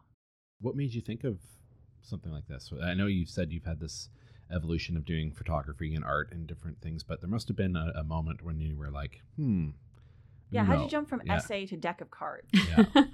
Out Well- of curiosity. Well, the essay was I was thinking about death, and I was thinking about that that awareness that I had wanted to talk about it. So I thought, okay, well, maybe since then there's been more writing about it, because when I was thirty, it was fifteen years ago, so there wasn't much. It wasn't as expansive. So I'd go to the library and I could find writing about it, or I found a lot of stuff about Alzheimer's, but not much about death. I couldn't couldn't find it. Um, so when I was trying to write about it, I just realized what I'm looking for hasn't been created that I that easily that I can find it. So I decided to create it and screw the essay. Mhm. um, and then the the other projects, I felt like I went from ego, which was mirror face, to profile face, which is like identity or or form like um, magic of awareness ego. And then how are you, which is like inside, how are you actually feeling? Uh, and then love let's get to the heart of things. And then death didn't seem like i didn't want to capture it with a camera. I didn't want to put that object between myself and whoever i was talking to. But i also again i said i've uh, experienced a lot of traumas in my life. I've done a lot of work with both receiving and learning how to facilitate counsel or care. And one of the things i witnessed in larger groups was the the kind of space to share and be without necess- it's like it's like conversation without interactive like um where the i doesn't always enter the room where you can actually just listen and if you're not thinking about what you're going to say next you hear it really differently Mhm. um, so I wanted to create something that would make that space talking about death because I didn't want to get in discussions about what other people believed or thought. Like, again, multiple truths. I just wanted to talk about it. Like, who talks to their parents after they're adults about death? Like, who? Mhm. What do your parents actually think? Can we actually talk about this? Yes. Yeah. Yeah. See, some of this us have is tried. so why I love people who live as artists. because the depth of consideration that goes into things is so far beyond what the average Joe does or at least will acknowledge. I love this. Love it. Love it. Love it. It took me a long time to make the deck. I'm very detail oriented. Um, so I've made sure also to have every question be um, hopefully and as best I can not centered in white patriarchal dialogue. I need this to be something that whomever picks it up can pull from their own experience to share. Um, and listen and hopefully communicate. Again, globalization, hybriding, like let's actually learn and, and, and talk to each other. Yeah. So, you've to some degree you've already addressed this, but maybe let's let's see what else uh, you might have to say. It's a bit of a two-parter that I have. So, how do you think being an artist influenced your perspective on death? And then, how do you think the death conversations game has influenced your perspectives as an, art, as an artist? Flip, flip. If there's even an answer, there might not be. Hmm. I'm not sure if it's if it's something that I could pinpoint out specifically because of what I said about living a life that where I actually try like to to live and exist as an artist in everything I do. Mm-hmm. So um, I have a real challenge in myself as an artist because I don't personally respond to the kind of artist when we think we're in a room that has paintings on the wall. I don't actually call that. I think art is change making. Art is art is revolutionary. Like for me, art is where's the edges and the boundaries, and how can we how can we either flex at them, push at them, or go on past it and then try and come back and and really creatively look at those edges of that system or that structure or whatever whatever it is that we're looking at. Um, and I think the death game. I don't know 20 years ago if I would have called that art, but now I do. Um, also, just because I think I exist as that, Hmm. um, without ego. Like I'm so just saying, and just in my own. Uh, it took me a long time to even be able to call myself an artist or own that or know know what that means to me. So, I would say that it's also kind of shot me out of really being able to. I'm really right now trying to challenge myself with allowing myself to draw or allowing just because I've gotten so that human nature of conceptualization that's gone so deeply into the self. I don't know how to just go back to the basics. um, so it's it's I feel like it took me to the very edge of where those concepts were that I started with those projects that I was telling you about. And again, trusting and patience. Wherever I'm going to next as a result of this will come when it's ready to tell me it's there. Um, because this, again, the death game, I didn't sit around planning it for years. It just came about when the time was right, kind of thing. Yeah. Are there any particularly unique or impactful conversations that you've had that have come out of death conversations that that pop into your mind? I'm gonna sound really cheesy when I say this. No. I think maybe, but every single one of them. um, they're non-predictable. Like you said, nine to five. I've hosted a lot now. I do online hostings. Um, they're called Let's Talk About Death, um, and they're open to the public. Eventbrite, Zoom, that kind of thing. Through COVID, I sort of learned how to how to incorporate the digital element. Um, and I always get a little nervous before. Sometimes, not always, but sometimes. And I think, okay, I'm going to go into this conversation again. I've already talked about this. I've answered these questions how many times each. You know, it's what's new. Every single time I play the game, it doesn't matter if it's with the same people.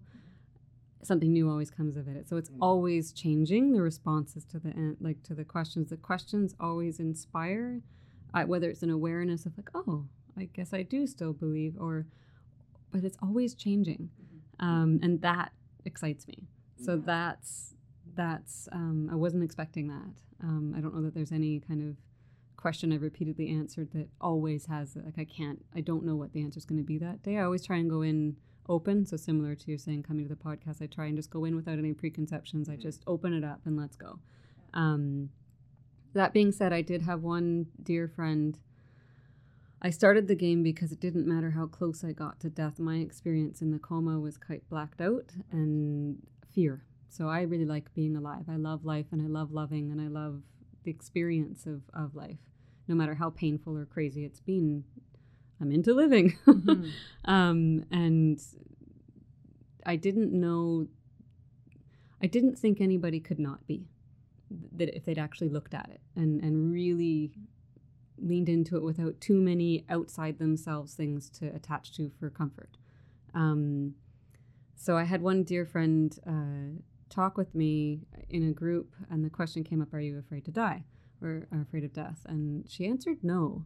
And the way that she talked about it, this was probably about a year and a half ago, really filled me with hope of just, wow, you mean I can get past accepting it and and looking at it like the more i talk about it it's easier like Mhm. like coming today i'm like cool i got i got this like it's it's become normal to me to talk about death now and i would not have imagined that 2 years ago hmm. and that fills me with so much comfort in so many other areas without even necessarily being aware of it um, so her her response was the one thing I was like, oh, I wasn't expecting to get that out of this. Hmm. so it, it's it's neat. But I will say every time I play, I'm, I'm always afterwards going, oh, I hadn't thought about that, hmm. or oh, like I'm always being taught. I'm always learning, whether it's my own concepts or what I don't know that I might have thought I'd known or that I thought I'd thought about, um, or how much things can always change. So, yeah. Would you change anything about the deck if you were to start from scratch? No. Oddly enough, yeah. It's I, great. Yeah, I have people saying, well, second and or one for kids. Like, no, actually, like it's touched on enough of all the broad spectrum. Like it's a little bit in all the areas you might think about. So I wouldn't change it. Yeah. Should we play around? Yeah, I think so. All right. I can't. I can't guarantee because every question well, it could be the most boring question in the okay. world. No. There's so many things to talk about with that. that some of them are a little like, oh, great. There's No, I the mathematics. This is the sound of shuffling. Yeah, excellent. also, we should say just for the audience too that there's money on the table. This is a gambling game too, right? no, I'm just kidding. So, No, there's not. no, I'm kidding. he takes that back. yeah, I do. This is not a this is not a capitalist capitalism game. Uh, I wasn't sure if the shuffling can. It might. It's it, it never ceases to surprise me what the mics do and don't pick up. Sometimes they're like, oh, there's going to be so much background noise. And you're like, oh, that's not bad. And other times I'm like, oh my God, it sounds like you can hear a mouse walking across the carpet. I almost want to put it in. There's something Go so it. Satisfying about it. shuffling Yeah, it. absolutely. Yeah, I love it. So good. Okay, so Did you do the art on the back? I did. I designed the whole thing. So yeah, we can describe it a little Yeah. bit, or we probably put up a picture with this post Oh, too, yeah, once we for put it up too. But it is really cool. It's like a matte black deck with like, it's a it's a skull that looks like uh, I would say it kind of reminds me of. Yeah, I was gonna say it kind of looks like happy, but it also reminds me of like a um, But not in like a goofy way. It just looks, yeah. yeah, no, but, but I was gonna say it reminds me of like something like um like Spanish art almost a little Mm. bit, like the Day of the Dead, sort of like. I'm, I'm what? That's my impression. She's shaking her head. No, No. no. I'm just saying that's what it reminds. But but in the way of because that's like a. It's not a. um It's not a skull and crossbones uh, skull. That's what I'm saying. It's True. like it's. It, it reminds me of like I'm not afraid to look at the skull. Is what I'm saying. Beautiful. So yeah. Sorry that I responded like that. I No, have no. such a such an an avid um, decision to not be appropriative of any. No, that's that's what I was gonna say. That's it doesn't. I'm not saying it's derivative at all. Mhm, I'm saying mhm. it gives me the feeling, which is isn't that what art's supposed to do? Yes, I appreciate that you said Yes, it okay, didn't. It doesn't fear you, and I'm laughing because Yeah. just recently someone pointed out they're like, "Well, if I was going to do it, I wouldn't make a." a- It's a happy. It's a happy skull. I never actually realized it was a happy it's skull. I didn't try. I actually just drew it from a skull. Like I said, it's not it's not goofy happy. It just it no, No, I love yeah, it. I what I love mean. it. I love like a that that's happy your face impression. If it had no skin. I love that that's your impression. So Yeah. thank you. do you know? Do you know? There's um, there's I, I can't remember what it is. The there's a restaurant uh, on Davie, Score on Davie, and they have a logo, and it's sort of like the the Mexican sort of Spanish day, but it's like a little bit different. But that's it's it's again, it's like a happy skull. It's like or not a happy skull. I don't know what to say. It's well, you'll have like- to go look at the skull yourself and let us know if you Yes, think it's yeah. a. No, I like it. Awesome, awesome. Um, it's interesting that you know. It's funny the the the. Ha, talking about uncomfortable things, cultural appropriation. When I started looking at death, I sketched out Day of the Dead images Mm, and I researched it. And then um, I lived in Zimbabwe for a time in high school, and I was researching their culture surrounding death. And then I did a lot of really avid awareness of just trying to make sure that deck did not have anything taken from any culture, even though I don't feel like I, I haven't have a very uprooted traditional history, Mhm. um, familial history, lineage. Um, but it's interesting because I love that we're in this discussion about opening to the conversations that we don't talk about, and this is part of what we're talking about now in life. Is this where are the edges? What is what is? So what I'm hearing from what you just shared about the skull is that when you saw this, you felt comfort rather than Yeah, rather than a fear.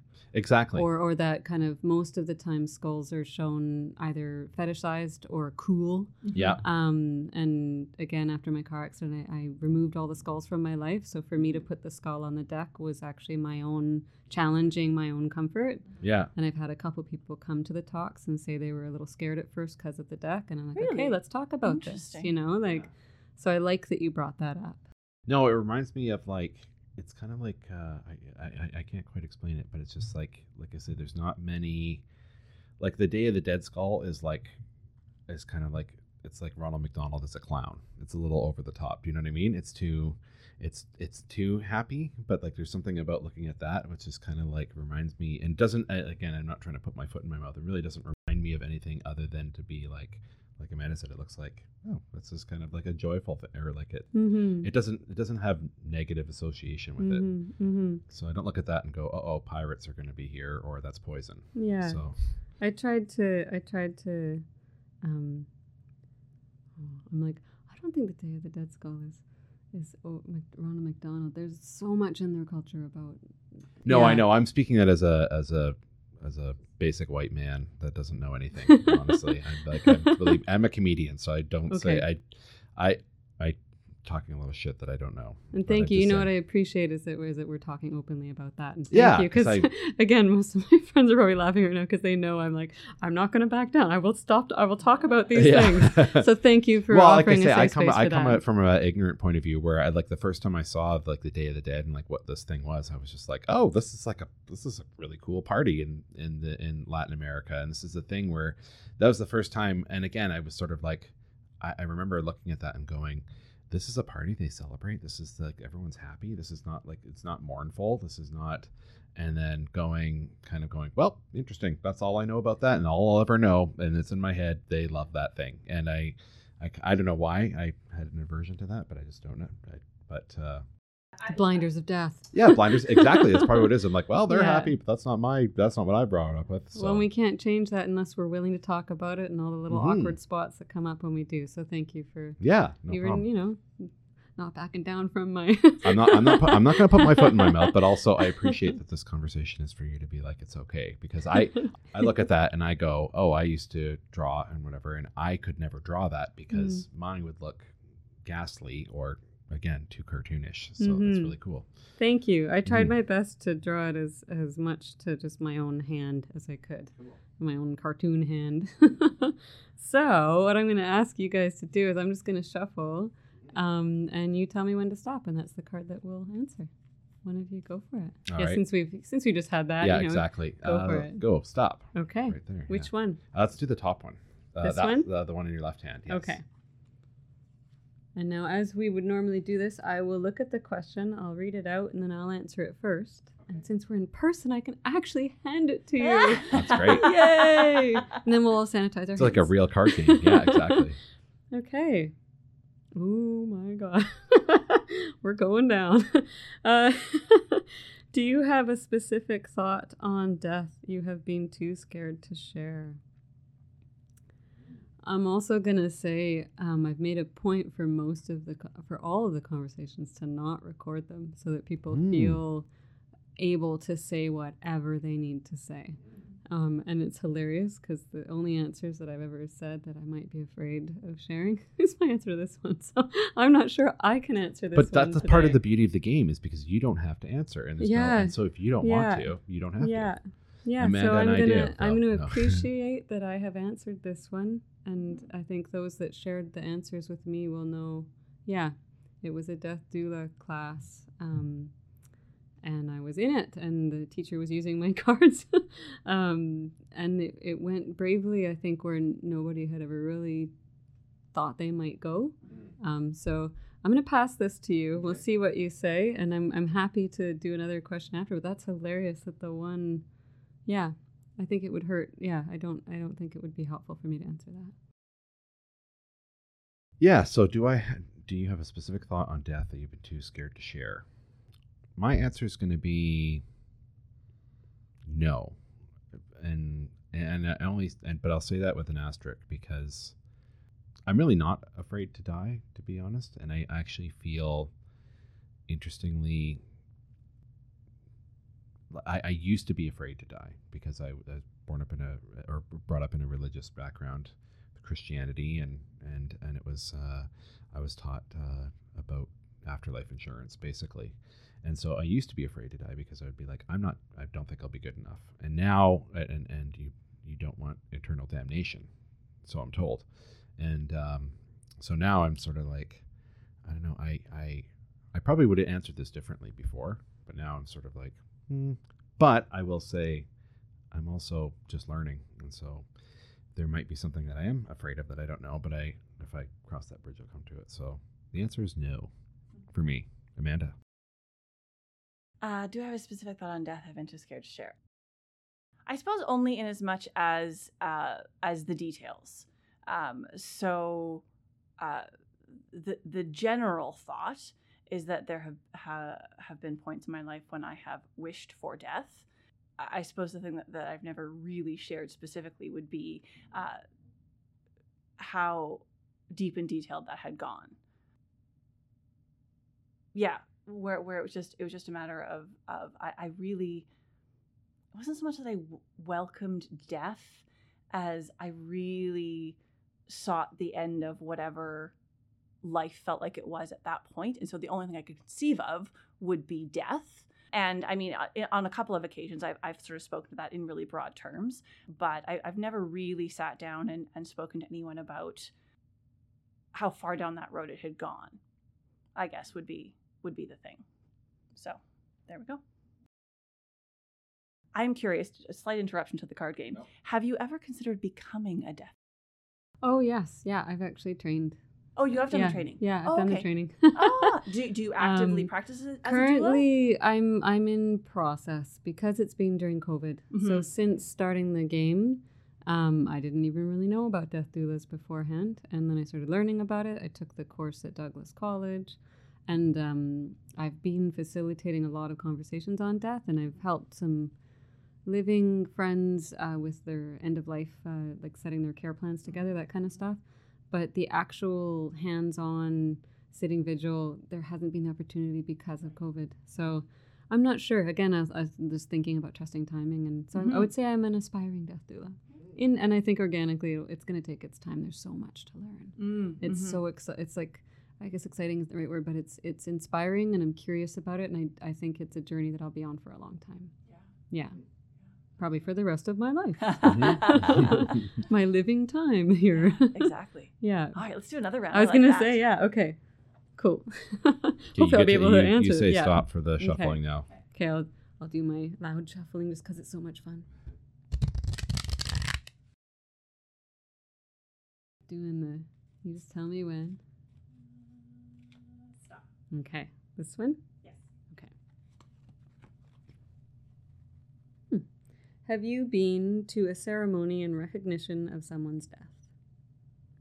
Uh, so I will answer first, and I will say yes. But um,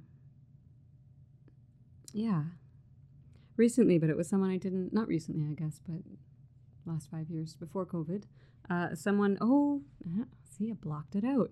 Yes, I I recently went to an online ceremony of someone very close to me when I was younger. My godmother died uh, this um, fall, and that was my first time at an online ceremony, and I was uh, amazed at how much it moved me, and I'm so grateful that I had the opportunity to be there. Um, it was held in Ontario, and it was in person but recorded and offered to. There was a small amount of people that were there, um, and that was my first. Uh, I'm almost crying thinking about it. That was my first real ceremony. I've been to one other of a fellow coworker that at the time I didn't um, I didn't know her very well, um, but it was a community of the group of it was a tiny restaurant. Um, we, so that was a little bit more of just it felt very normal, very by normal I say the westernized funeral service concept of what a ceremony is, um, which is not something I plan to have for myself. Anyway, I'm getting going off track, but yeah, I, I did, and it, I was so grateful to to be invited. Um, Did did you find it all? Because you're I not playing the game. no, that's fair. That's totally fair. After. Yeah, fair enough. I love it. but thank you. I'm going to pass this on. I hate doing that. No, oh No, God, not no, at all. No, no. You, they're facilitator of the game, so this is these games have rules. So you don't get the card now. No, I'm just Not kidding. yet. I'm going in the same order. yeah. Um, so I've been to a uh, ceremony recognition of someone's death. So I mean, that's a and obviously I I, I've never heard it put that way too, because I've always the question I feel like we're always asked is, "Have you been to a funeral?" Right? And I, I've, I've said this to Amanda too before, and I think we said it in the first episode. Is that I, had, I always felt like I had this like peripheral sort of.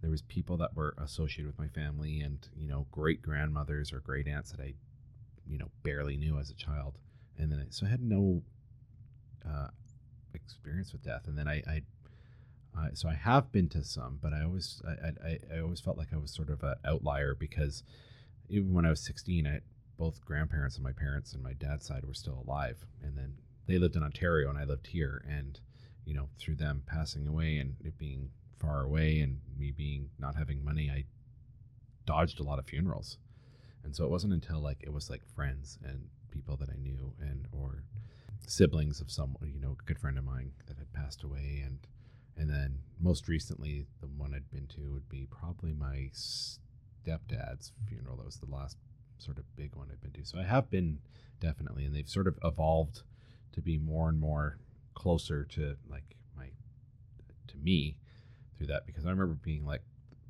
I remember thinking being like the weird thing of being like this hasn't happened, so it's going to be tor- horrible. Like it's, you know what I mean? Like there's gonna when it hasn't rained yet, so there's gonna be a torrential downpour of that, and uh, so I mean, so yes, I have been to one, but I have also never, and some of them I've been in, involved in too, but never. Uh, yeah, I don't know. Each, each one is their own different thing too, so that I try not to again, it was it, it evolved from being like, yes, I've been to a funeral. These are exactly the same thing all the time, and egg salad sandwiches are awesome after. That was what it felt like after. So, but anyway, that's my uh, that's my answer. Yes. Yes is the short answer. Uh, once, but but weirdly, my instinct is to actually say no because similar to what Andrew said, it it didn't feel like a ceremony. The only the only organized um, event I have ever attended in relation to death was when my grandfather died, and I think that it was something that was necessary and good for what it was for many of the people in attendance, but it was something that it it didn't feel ceremonial. Um, it didn't feel personal. I mean, it, it, was personal in some ways. It was his funeral, but it, it didn't feel, it was something that, that evolved out of the basic a la carte offerings at the funeral home because nobody knew what else to do. um, which does not in any way invalidate it. You know, like I said, it was it was very necessary for the people that were there for sure.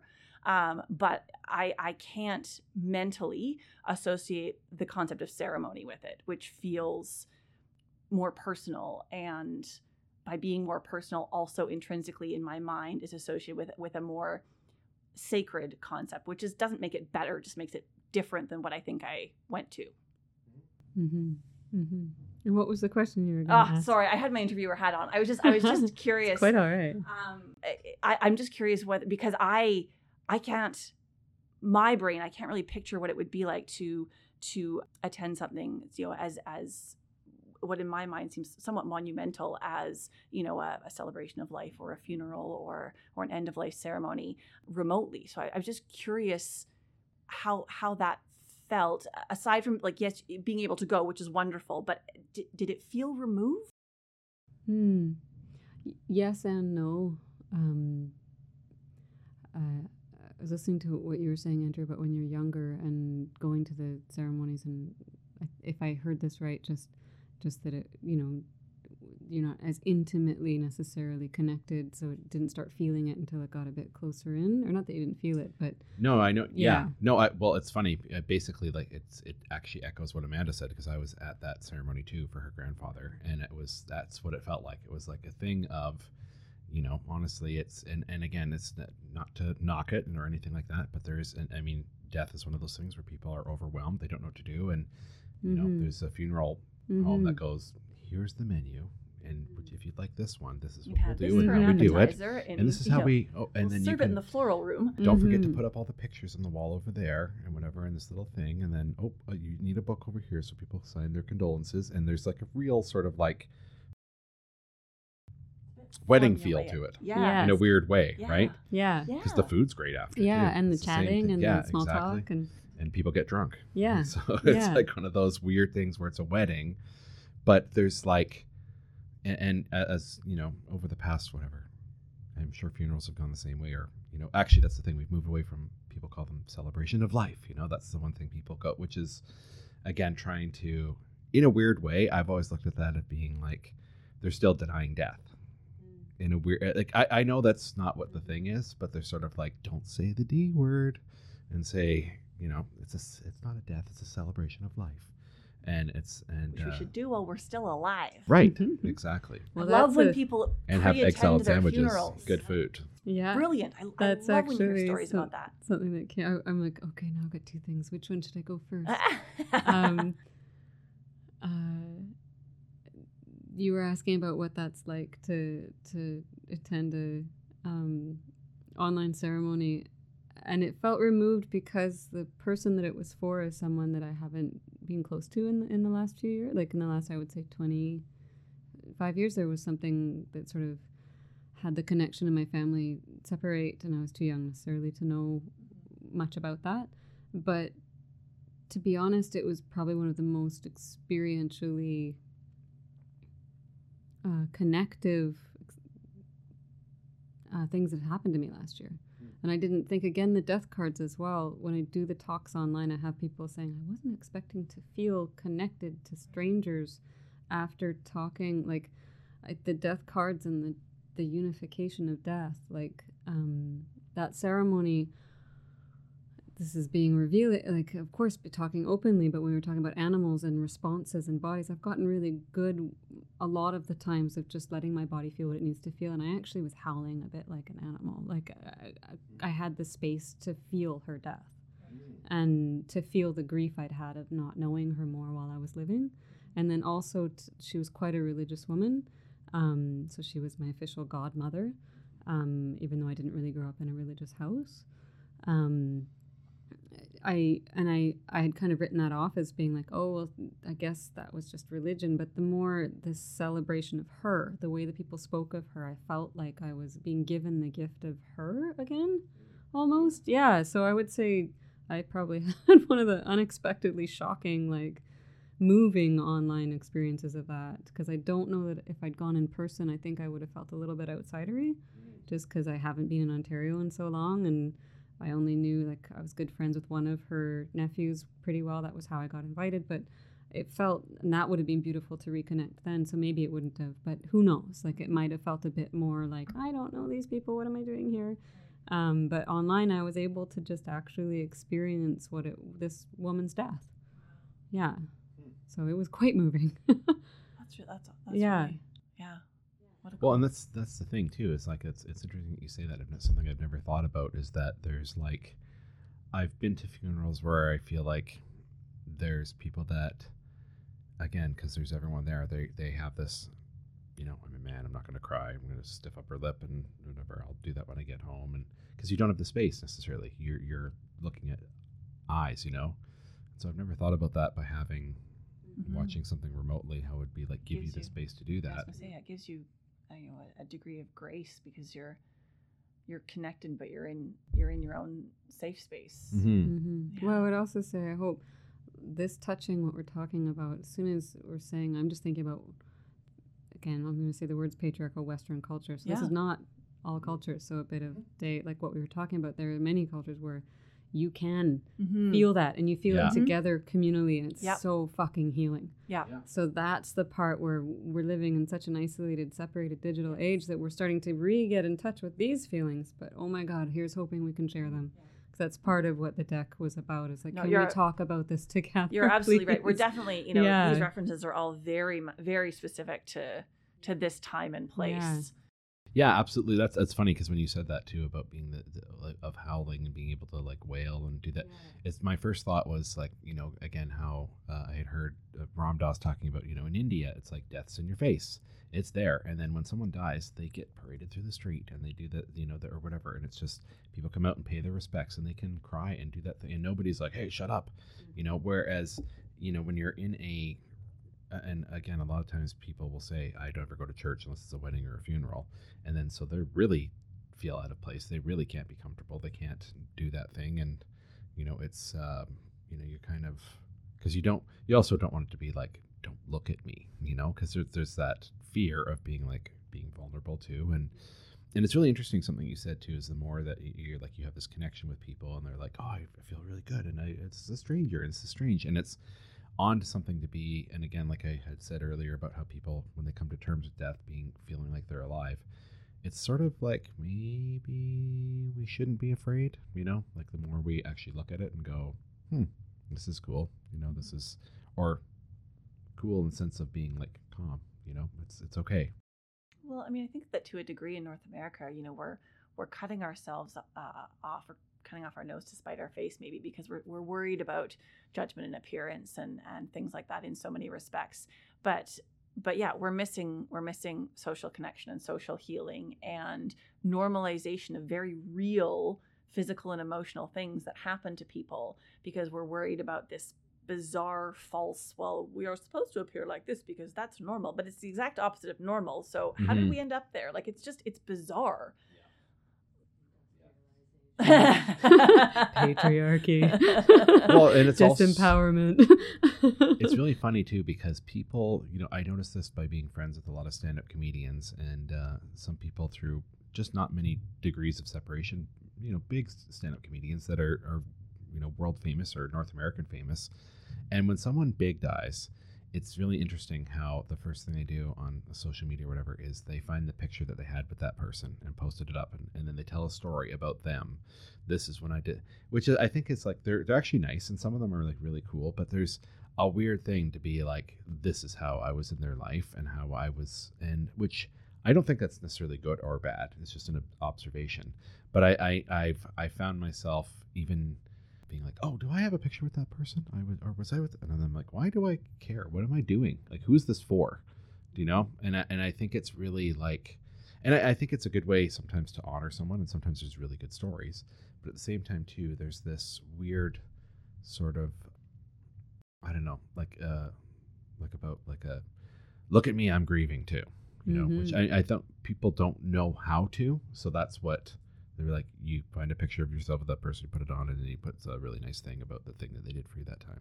And that's how people deal with it. And they're like okay done. Now how many likes did i get? You know on that. And so be like oh i got 15 likes and i was really grieving hard on this one. So which i don't think is actually you know I, again I, i'm not looking at it with judgment. It's just it's funny to me because i i'm just looking it's at it as a funny it's, thing. it's a way of dissociating yeah ex- that's exactly by it by putting it Yes. you know I, I think for my guess would be that for a lot of people it's a little bit of a way of dissociating from the reality of the potential impact that might have for them exactly there's like and a formula they can Ex- follow Well, I was just going to say it's no different than the the the funeral home menu card about like, what mm-hmm. would you like to do? You'd be like, would you like to post a picture of yourself with that person, or would you, you know? And so, which again, I'm not. There's no judgment on it. It's just like an observation to be like, what got us to this point, right? Mm-hmm.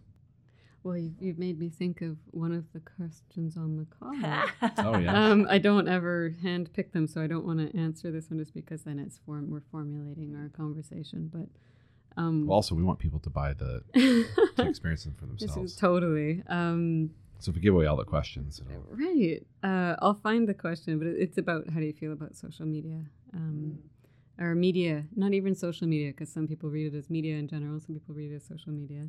Um, I had some friends uh, start a business, uh, but I think it was a bit too far ahead of people's ability because nobody's talking about death until they absolutely have to. Death do the work. Um, but they had a business about uh, uh, being your kind of backup to honor your social media accounts after you die. Mm, yeah so yeah that's setting a question that up. I had recently. Yeah. that was one of the things Yeah. that um, you know as, as i start connecting with people online mostly um, mostly through instagram who who are having conversations about death or are associated with death work I, never even occurred to Mhm. me until i started um, developing those those connections that yeah your, your digital legacy is like a thing you should think about which is funny because we, we live absolutely inundated with media and social media. It should be an obvious next step but i really never thought about it until you start seeing apps and programs oh we can like automatically notify people when you die if you'd like or you know you can start building your online death album now which is part of me is mildly horrified because it's a for profit thing but part of me is like that's actually that's something we should think about good idea you know Mhm. I, i'm not sure which way i feel about it Have you guys noticed lately Facebook? See, you know what? I don't even want to. No, ask the question. I've 'cause we just probably noticed have. that I don't go on it often, and when I do, it's I just seem it's all death these days. It's just constant posts about whether it's people or whether it's famous people. Um, just I just see a lot of them. Like, oh, interesting. Again, maybe it's just that thing that I'm. To be honest, I can't think of the last time I was actually. Yeah, I was gonna on say, I'm not- Facebook. I yeah. I have an account strictly so that I can have messenger for the odd person from four thousand years ago that I used to talk to, um, or once in a while to shop for something, because it's it's where everybody lists everything used now. It seems Yeah. like. Yeah. But other than that, I I can't even. I have not quote unquote scrolled Facebook in probably ten years. I, I'm the opposite. I will not opposite, but I would definitely I'm on Facebook more, and it's it, it's I have always justified it as to be like, well, it's a connection to comedy. That's what it is, which it is. However, I know I'm I know I've got my foot on the shore on that, right? And so I'm holding onto the boat too that's going away. But I also know that there's like I also get the visceral feeling of when I'm on Facebook. Of uh, the best way I can describe it is that I feel like a um, you remember old old video games when you would just run into the wall and you just sit there and your your guy would just be moving and you're just sitting there and you're like that's actually how I feel on Facebook where I'm just like Listen to your body. yeah because you're like you're looking at that and you're like when you're playing the game you're like oh look at that. That's funny. The guy's just running into the wall and doing something. And then you're like wait he's still doing it. This is like why what's going on? Is the wall going to move? No it's not. And it's just and there's a digital representation of a thing that's fake.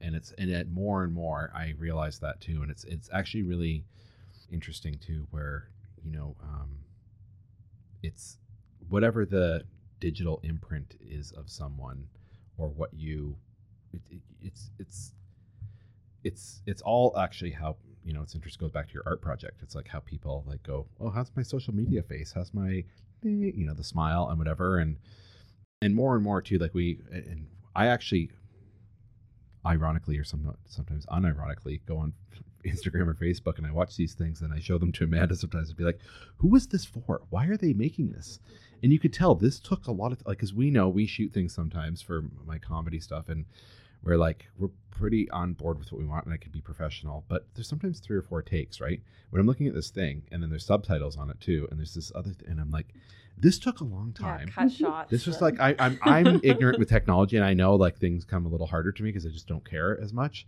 And I know people can do things faster, but I'm still looking at them and be like, this is more than 15 minutes of time to do this 30 second thing, and which again, no judgment, but I'm just like, who who was this for? Like you know, there because there's uh, literally, you know, hundreds of millions of people doing the exact same thing, It and I go, like- it feels like we're making commercials of our lives. yeah, It's exactly. Like a 30 second commercial spot for That's why I'm- my life today.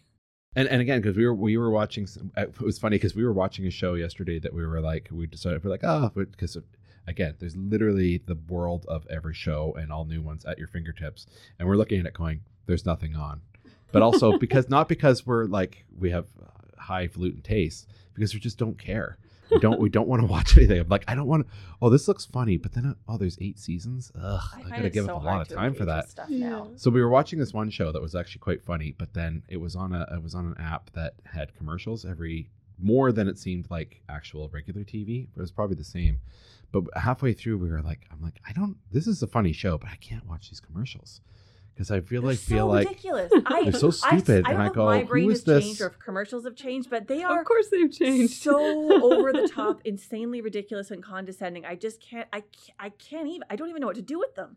but also I'm like, melts. but also that's like part of that like death of a system where I go, there's somebody out there that's paying big money for that commercial, uh, that just the production of the commercial, and then they're paying for it to be online, and then they're also paying specifically to target it to this person, which again would be me or you know on my TV I'm watching it or my laptop, and I go, this isn't for me, and I would I can't imagine who this would ever influence to be like this, and and you can tell that this cost you know i, I know my brother's in, in television and, and film production and, and he does commercials too for people and he sent he sh- shows me the bills that he sends people for like this like really good production value that he does and i'm like and i'm like this other one must have cost like uh, several million and it's like how who is this for? And then like i said that's a really good thing to be like this is a commercial for nobody. Yeah, it's- um, that's what it's social media is Well, as part of that, part of that teaching, I'm loving a couple things happen. I love that you were grabbing your phone when you were talking about. it. Oh, It's yeah, I just like, fidget- yes. It's just I have to touch my the third, the No, third, the third arm. I actually, you know what's funny? I will say this. I'm in my defense because this is not a video podcast. I I'm a fidgeter, and there's a little there's a thing on the back of my phone that up. it's Yeah. a stand up thing, and uh, so I'm actually I don't even think about my phone that way. And actually, Amanda can attest to it. I've probably been a little worse in the past couple of weeks just because I've been on. There has been like, but there's been more like weird interaction with that I've been on where I've been trying to book more shows and also trying to sell and buy things on Facebook. And so I've had like this weird. It's weird. Like I've not. I've been going into it for that, but then I get sucked into other things. yeah, it's, But I it's really hate it. I Yeah. really do. Like I honestly go. It's it was it's it's more of like. Well, it is interesting, you know, j- just to observe. Uh, and I, I know for a fact I do the same thing because I, I tended really not to be on social media at all. And I'm trying to actually weirdly, slightly actively be on a little bit with Instagram for the podcast. Well, that's how we met. Yeah. So I was going to bring that up is to say Like, here's that thing about trying to keep on with the with the heart at, at the root. Like, that's but- the only reason I'm on them is for the death conversation. yeah, it makes right me now. a little bit. It makes me a little bit twitchy. But I'm sure I'm sure that I do the same thing where I get sucked in. But but like your energy when you've like put your phone down and forgotten about it f- for sure is so different than when your phone's kind of at hand and you're like, did somebody get back to me or whatever? And not necessarily in a bad way, just like just really different, you know. Um, as far as as like you you actually almost you you sort of energetically feel like a ghost when you're on your phone. It's like you're not actually like I could He's at that wall. put something through Well, you. it's because it's a, it's honestly, I mean, it's literally. I mean, the funny thing is, is that like you know, with Facebook being like, we're going to create the metaverse and we're doing this thing. It's like the the interesting thing is, it's like it's already exists and that people can go into this world, and they also have this thing of being like, you know, you you the the fake, the fake Instagram world or the fake whatever. Again, making these, it's because if you're if you're if you know anything about the magic behind the scenes of like how television or anything is made or whatever, you know that it's not like it's made to look like it is off the cuff and da, da, da, and this is like oh this is natural. And this is the way I do. Oh I always wake up like this and you know um you know anyone with common sense knows it's fake but it's no different than kind of what I do which is in doing stand up there's a thing where you know when you're doing it well it looks like it's just run of thought stream of consciousness i'm doing this thing but really it's a lot of work to get to that spot. So it is it is. But however the only way to actually do that magic is to be in the moment so you have to like rehearse something but then actually to make it work you you have to not think Mhm. about what you're doing which Mhm. just sounds really stupid but Mhm. i don't know Well, I think I've actually since we've been talking, it's like, oh, and then I forgot about the the whole like. I feel like it's Facebook sponsoring this. Yeah. Yeah, yeah, I forgot about the whole. um Of course, I see all the death posts because I'm on there for death conversation Yeah. game, and I post to the death. um When I do post, it's to this like community networks, and it's a lot of end of life. A lot of the doulas have their page as their website. Like it's just it's become such a business manufacturer. So of course that's why those ones come to the top of my feed, and and that's just how it goes. But it's it's such a interesting.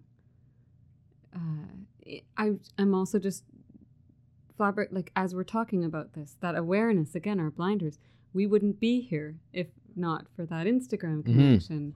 Yeah we can't and they can pay do- us more than ten dollars for saying that. Absolutely. well and that's what i'm saying is like you, you can look at the evil of it but then you can just it depends on what power you want to give it to it right? Mhm, that's the whole thing it's like money or whatever how much power do you want to give this? And it's like you so i think that there's value in it but i also it's actually interesting too to be like the facebook and instagram and those things are a really we found a kind of a really good metaphor for life too because it's like it's no different than if you okay well i'm going to search up death thing death doulas da, da, da, and facebook goes oh you like that we'll give you more right Mhm. and bye, bye, bye. yeah and the, the You're not good enough. Bye, bye. and I think your existence in the world is like that. If you live in death and or if you live in like "Ugh, my life sucks, ugh, I hate this. It's like okay, the world doesn't care. It's just gonna be like, oh, you like that? Okay, here's some more, and you, and it'll just give it to you. And then people go, "Ugh," you know, how many times have you said, could this day get any worse? And the universe goes, yeah. Would you like some? And then you and you go, okay, and then you get it, and you're like, ah, fuck. you know, you just. How? Why did this happen to me? you know and it, and it and the internet does the exact same thing, and I think there's there's value in it, but there's also you know it's it's don't get just it's don't going- get trapped. yeah. That's It's all. going into things with some with some. It doesn't even have to be like all the time, but some consciousness, some awareness. I I regular very regularly. Instagram is the only thing that that I bother with because I like pretty pictures, um, and I very regularly on my personal feed go through and weed out anyone that I'm following that you know has kind of veered away from the aesthetic that I I specifically want to cultivate on that. You know, if if it started to get you know I don't know, it's something that just doesn't. I, I go there because I want to be uplifted. So I specifically, if, if it's and it's not nothing personal with people that I uh, or or or general feeds that I weed out. It's just if it's not the thing that I feel like I need, I'm like okay, uh, off off my list, so that it's so that it, gi- it gives me what it is that I'm Yeah. asking for. It's not yeah, it's not it's not like uh, let's create our own echo chamber, but it's more of like a little for me, a little bit it is, but I'm really But I think that's- but I think that's I think that's okay to do because I think it's one of those things where if you find something, I mean, I found this with uh, podcasters that I've listened to in comedy where I'm in like, this is amazing, it gets to the spot, and then uh, it's some that I'd listened to for years, and then I go back and I'm like, oh yeah, I've listened to that one for a while, and listen, I go, this isn't for me anymore. It's and it's not that the thing is bad, it's just not feeding me anymore, and it's not, you know, and there's and I think for other people, I think it's very valuable for them, and they might still do that, but it's like, and you know, I, I used to try to force feed myself with it and be like, I'm just not listening properly. I'm doing it. And I'm like, no, it's just, it's run its course. You know, it's not, Mhm. you know, it's one of those things where it's, it's uh, Ram Dass always said that is like the, the method is the trap for salvation and different things. And the, the, the, par- the paradox is that a good method is also a really good trap, you know, and I could see that from, again being religious growing up. I would see people that were wonderful or whatever but they were trapped in being like you know you know it's everything's outside of you and you, i'm the intermediary for god and you're doing it wrong just so you know and you know that's and that might have got them to a good spot at that time but then they're like if you're trapped in that you're never going to be free from yourself because you, you're but that's the paradox is that a good method is a good trap so right? Mm-hmm. Good. You better not. 'cause- no, okay. I'm just kidding. Social media off the table. Yeah. this is sponsored by Facebook now, actually, by the way. Instagram, actually. I think that was the winner from. Well, our- they're owned by the same person. True, I'm legally true. obligated to say that as okay, part of my okay, chip in my neck. wonderful, yeah, Wonderful, so, wonderful. anyway, we're gonna break now for some ads. An ad for Death Conversation Yeah, Game. exactly, yeah. I really want to. Mm, I'll get there eventually. I really want to be able to do like Duncan Trussell style ads, fake ads for. Oh yeah, that's a comedian that we know that I, he. I uh, love his. They're so bizarre. That's our actually our favorite. There, there's two comedians we listen to and listen to their podcasts, and they they still do ads, but they do them in such a way that are so where the the They're insane. they're insane, and then also the crazy. people. The funny thing is that they're sort of anti-ads, so that people go, "I don't really care about this product. If you haven't bought it by now, you're the idiot." And da, da, da, and why are we doing this? And then they'll get people that will, they'll be like, "You can't offend us." And they'd be like, "Oh, really? Let's see about that." And they'll say the most offensive things with the ad, and then the next week they're still on because they they think it's funny because they're like they're roasting their own thing. They they, it's breaking the fourth wall of being like. I'm on a comedy podcast, so yes, I want the comedian to be funny about making fun of my product and say how horrible it is, because at the end of the day, they everyone knows they're getting it. paid. about- Yeah. exactly, they're talking about it, and people have made the mistakes about being, you know, quote unquote, you know, corporate corporations try to be try to guess on being on the right side of things all the time, right? And being that way, and so it's hilarious when when people go, you know what, that was really offensive what you said about our deodorant and we're canceling it. And then it's happened before where then people phone the deodorant company and go, that ad was hilarious. We want to buy some. And they go, well, we're not, we don't have that promo code anymore because we don't deal with that person. And they go, well, you're an idiot. And now we're not going to buy it. So they, they missed the point completely with advertising on a, a podcast for comedy. So, but yes, we would, uh, if you're listening out there, Facebook, yes, we will advertise your crappy platform for the right amount of money. Or- so, but we'll roast you the whole All right. time. I just want to say I'm not affiliated with Or it. actually, it's a new one. It's called Bookface. It's a new one. So, Death face. Deathface. Oh yeah, Oh, that's a good go. social There media. you go. Yeah, it's actually for dead people. So hmm. That's about how the pitch meeting would go, I think. It'd be like, yeah, exactly. hey, they can't all be gold here.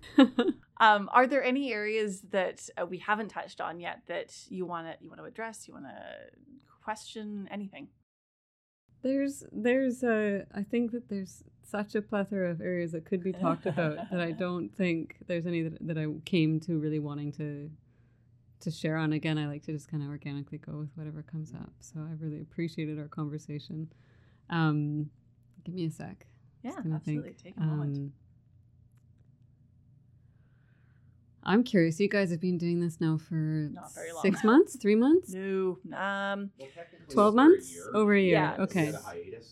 Okay. Technically over a year, but we've had a hiatus, and uh, so back more doing it.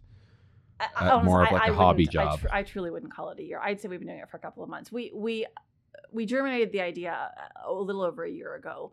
In a very short period of time, recorded a couple of episodes, and then life got massively in the way, and we dropped everything, um, and really only came back to it about three months ago. I would say it took us about a month to get up and running, um, and the podcast has actually been truly active for just two months now.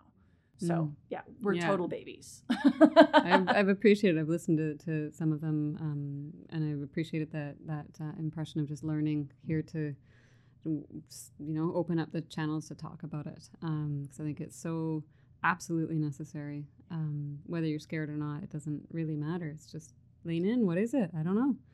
Um, but I, I can say with with guarantee for myself that I do get more comfortable and more calm every time I play and less. Uh, and when I am feeling nervous about it, I actually think it's kind of exciting.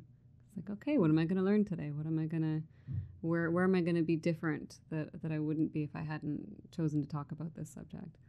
Um, I was going to say that's some of the best advice for doing stand up that I ever got was actually truly those words to be like because I'd be like my my I, my friend that runs the comedy club he he's I I don't never know really what to think where what I know I understand the words he's coming about but I don't know what the motivation is behind it. But he gives really good advice sometimes even if he doesn't take it for himself but he's like hey man are you nervous? You nervous? This is early doing it and I was like yeah, like not really like a little bit. And he's like oh that's perfect. And he goes that means you care mhm, and I was like, I was like, oh yeah, I never thought about that because there's one thing about being stage fright and being nervous, which is not what I. I'm not. A, I'm like, oh, there's people there, but I'm like, oh, I'm nervous. I, I do have that weird low grade, like, uh, you know. And he's like, perfect. That's mhm. exactly what you want. about to happen. Something exactly. Something's gonna happen, but also you care because if you went Mhm. up there and you're not nervous, then quit. Yeah, sincerity often requires a little bit of that vulnerability. Mm-hmm.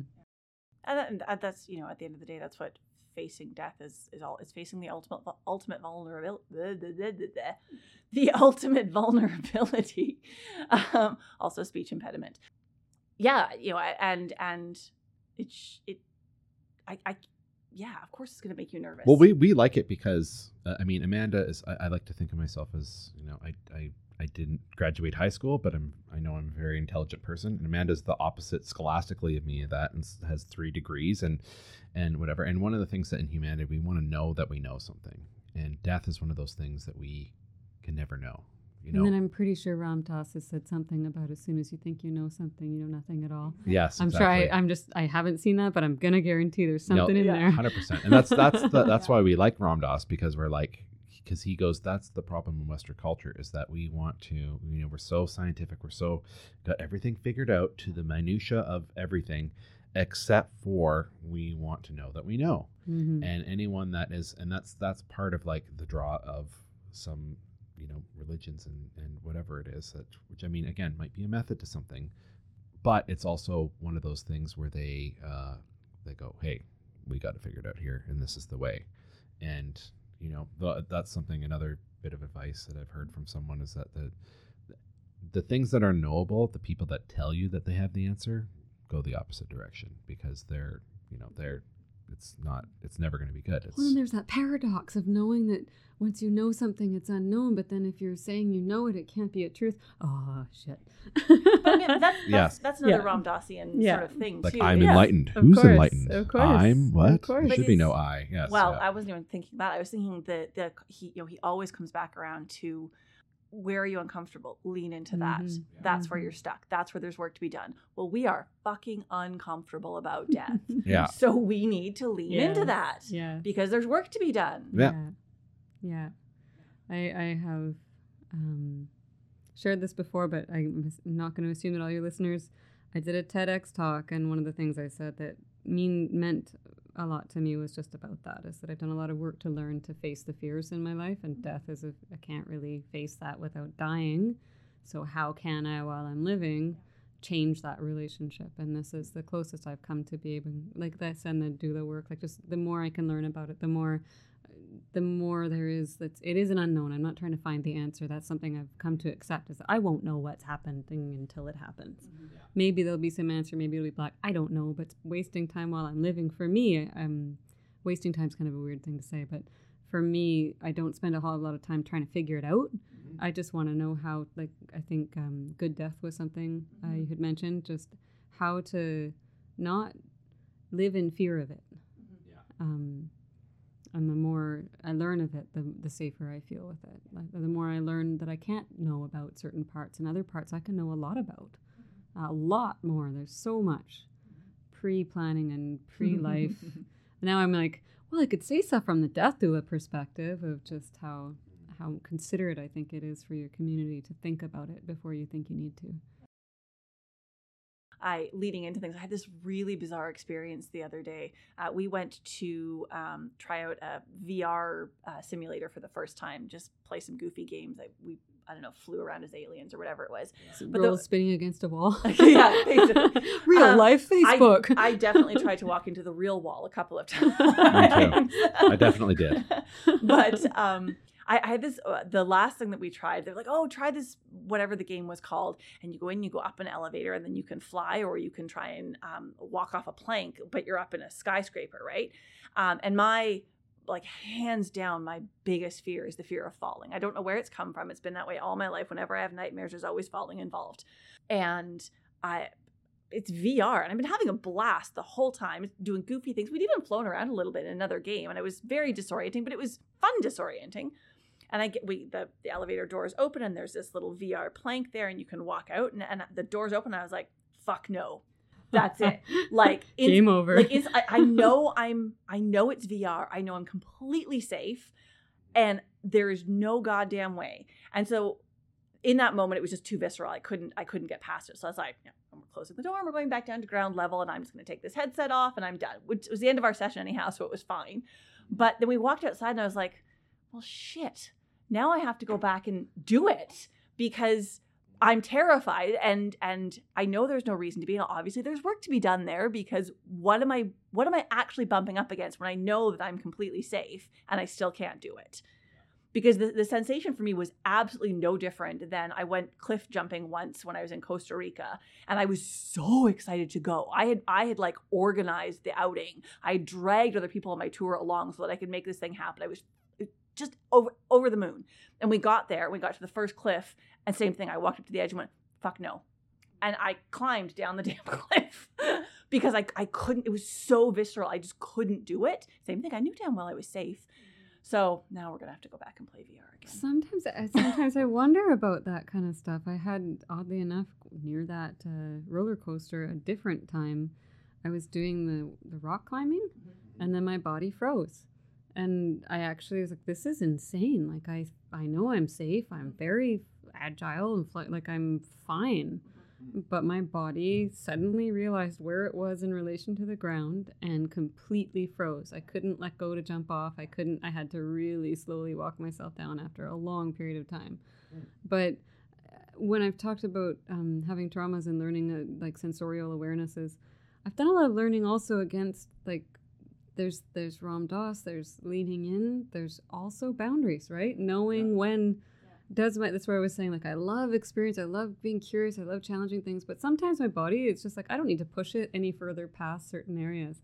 But I would love to like I hope there's a follow up for if you do go back like I really, I, I- love that willingness like the roller coaster just like okay what is this going to be but that's a big and sometimes me. we know where and when right like when we have that space to, to do that leaning in and when we can't like it's that No, that's a big Yeah. change me. I definitely would not have been able to like I would have been like, no, that was awful. I don't want to go back. I would not have been able to. Yeah, like, yeah. I, I need. I, I feel like I need to go back now. I still don't know if I'll be able to do it, but I feel like I need to try because I'm not. I'm not somebody that I. I don't consider myself particular. I can be a little bit anxious, but I'm not particularly faint of heart. I'm not like a passer outer or anything like that.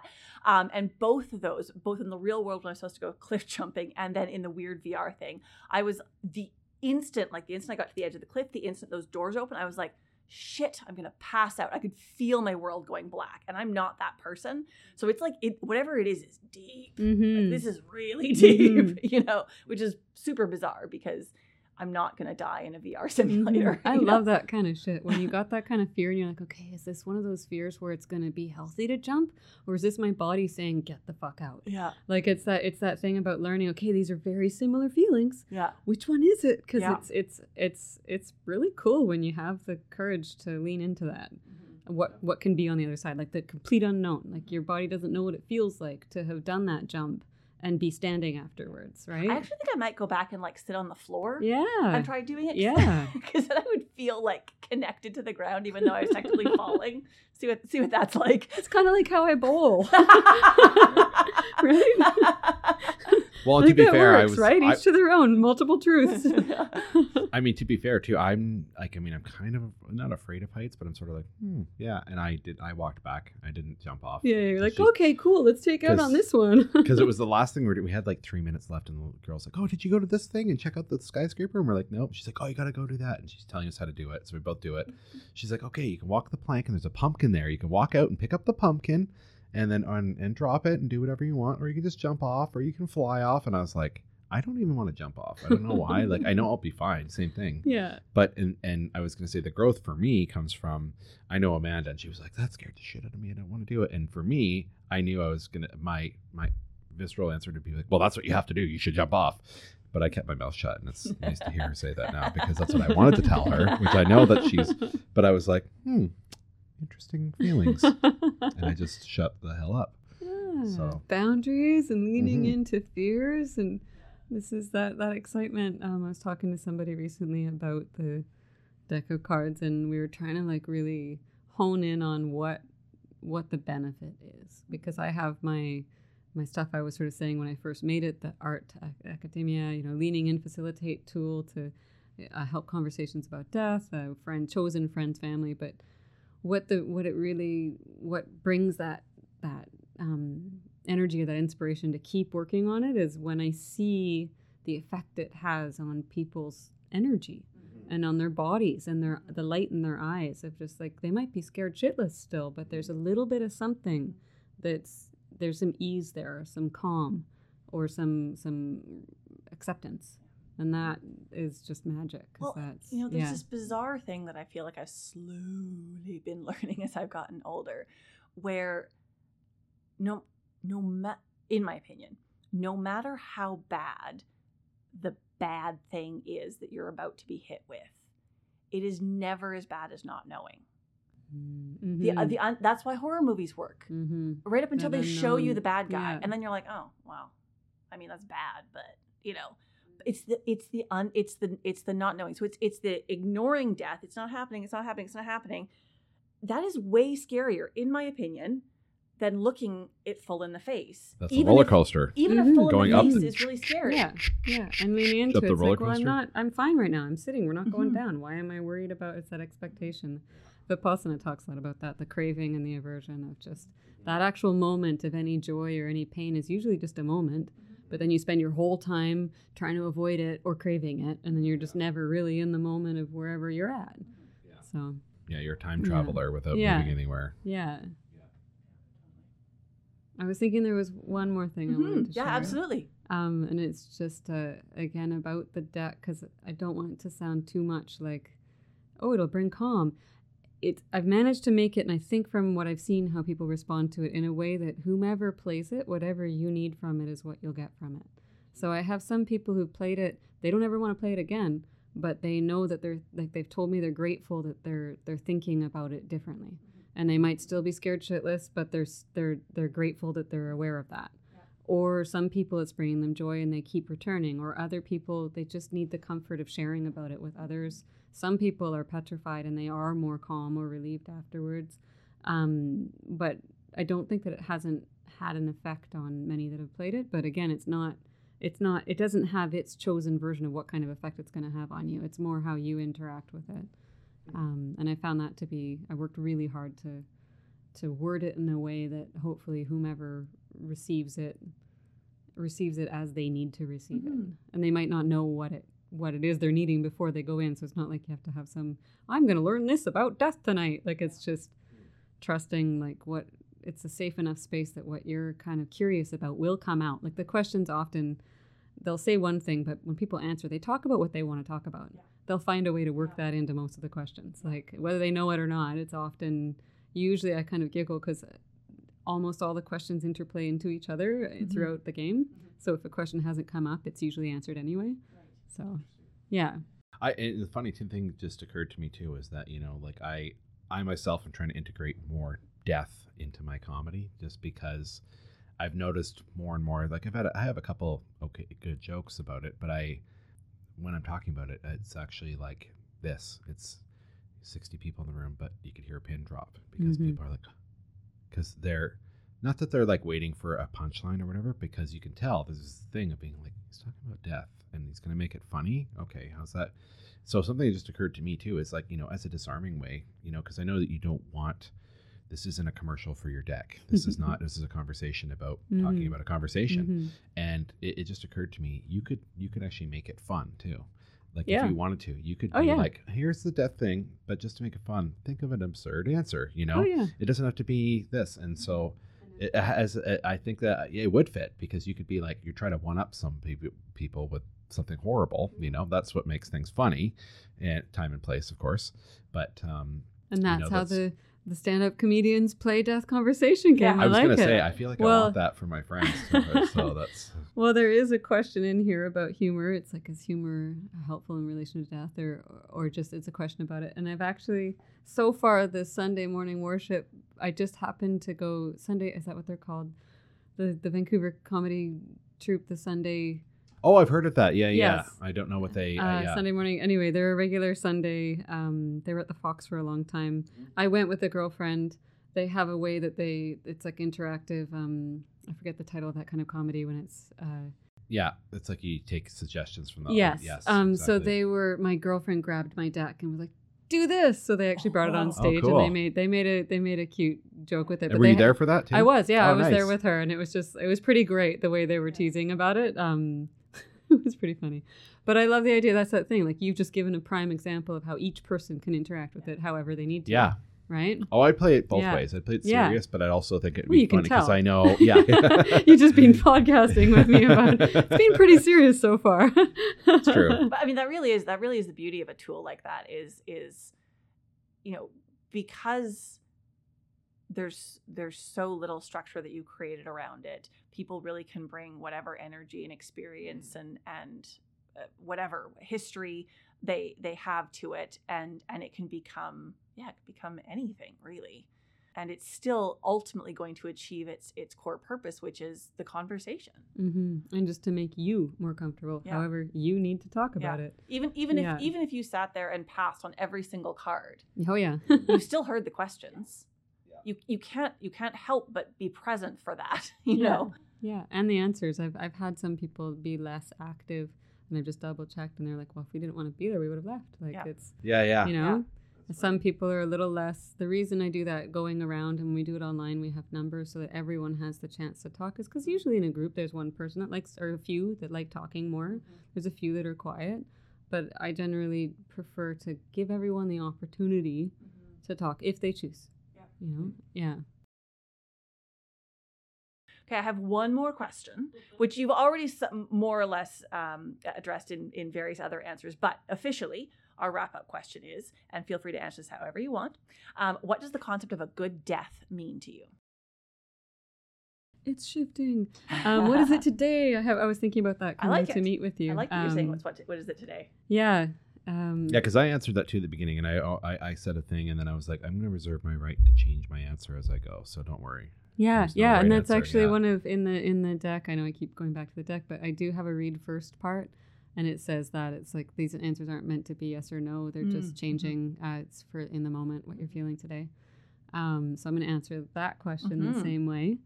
Um, last time I thought about it, it was to to do my best um, while I'm living to to not be avoidant of some of the responsibilities, um, like things like a will or if I need some advanced care details for if I become unable to, like knowing who would be called and am I okay with that and doing the paperwork to fill that kind of stuff out. Um, there's a lot of like it's I think it's something that like anybody same way you learn how to open a bank account. I think that as soon as you get a driver's license, you should be filling out those forms as well because you can die, you can get you can get incapable of making your own decisions at any time. Um, and we again we have an avoidant culture, so I think a good death for me is doing the paperwork, um, just so that if I do suddenly die, my friends and family have the honor of actually feeling what they need to feel instead of trying to clean up my mess, basically. Um, but then for me emotionally, it is doing my best to continually lean in because it can get really scary talking about it. It can, I can, I was talking with someone yesterday about how if you're an emotional, I don't know the right, you know, so many different words for it, but empathic person, and you're hosting and you're talking about these kinds of things, it can, it can, you can feel it, Mhm. um, you in your career, you know. Oh, I'm for for sure dissociated. yeah Absolutely. yeah and and I, I i i do my best to remain as present as i possibly can be but i have to be really careful about when and where i put myself because um so i guess preparing for a good death is to is to remain open to the, all the elements of death that i can while i'm alive um Yeah, that's really yeah, it's not that easy No, it's it's, it's truly not. Yeah. I'm, I'm I'm on the cusp of taking a break from nursing because I've realized that I am super dissociated. It's it's it's a necessary skill, but it is way too easy for me to walk from the room of the person that just died unexpectedly into the room with the person with the stubbed toe next door and just carry on without batting an eyelash. But then I do weird things like I go to Walmart and I break down in tears. Yeah, you know? well, and that's our bodies. That's why, again, I hope that what we're doing right now, and I hope the deck, and I hope death doulas. I hope that we were talking about this before, but just that this, this what seems to be a building, um, might still be in the sub sub of the subcultures, but it's building, and it's. I think it's global, and it's connecting. Um, things like doulas should be in hospitals. There's too much like these kinds of things that you're being asked to take on more than a single person can handle emotionally and remain stable in their body. So of course you're disassociating. yeah. And that doesn't mean you don't care. It means No. you care. Yeah, and that's Yeah, the problem so- is, is, you know you uh, it and it sneaks up on you. You're like, oh, I'm, I'm coping. I'm doing okay. I'm eating well. I'm sleeping all right. Like you, you, I really do. Up until very recently, I was like, yeah, I'm, I'm okay. And then I was sort of half talking about taking a break, and I actually thought I was being kind of silly when I first started talking about it. And then I, I had a couple of just like really random kind of like miniature breakdowns where I was like, oh, actually, I'm not okay. Mhm. Whoops, you know. Mhm. So yeah, now it's now it's going to be a real, uh, for sure, a break. Mhm. but because I, I don't I don't want to be dissociated. I want to be somebody who's capable of being present. Um, and and you know my system's too overwhelmed right now to do that properly. Mhm, mhm. And that brings, we've talked a lot about culture and systemic. Um, COVID's helped me to to remember again with appreciation and for some of the oh, how do I put this without um,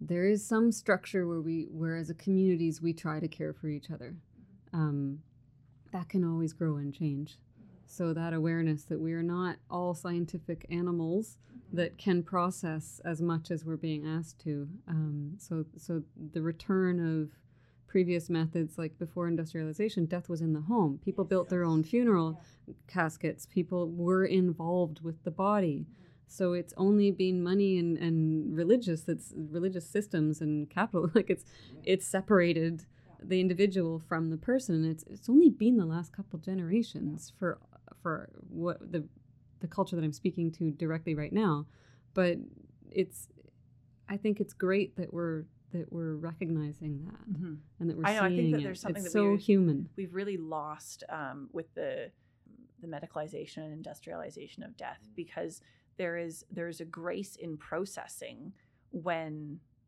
yeah when you're dealing with your own dead which certainly again you know certainly that's going to be a hard shift for us to make back i think that people are really ingrained where we are but i, I think that they're and i'm not saying everybody even has to embrace that but i think that potentially there's there's a lot of of good things that can come out of that um, you know because you do you develop that comfort from exposure you develop that closure because you know there's there's a process and and i think inherently without even trying there's a ceremony there when when we're actually dealing with our dead that that I, I think could potentially be really valuable for people.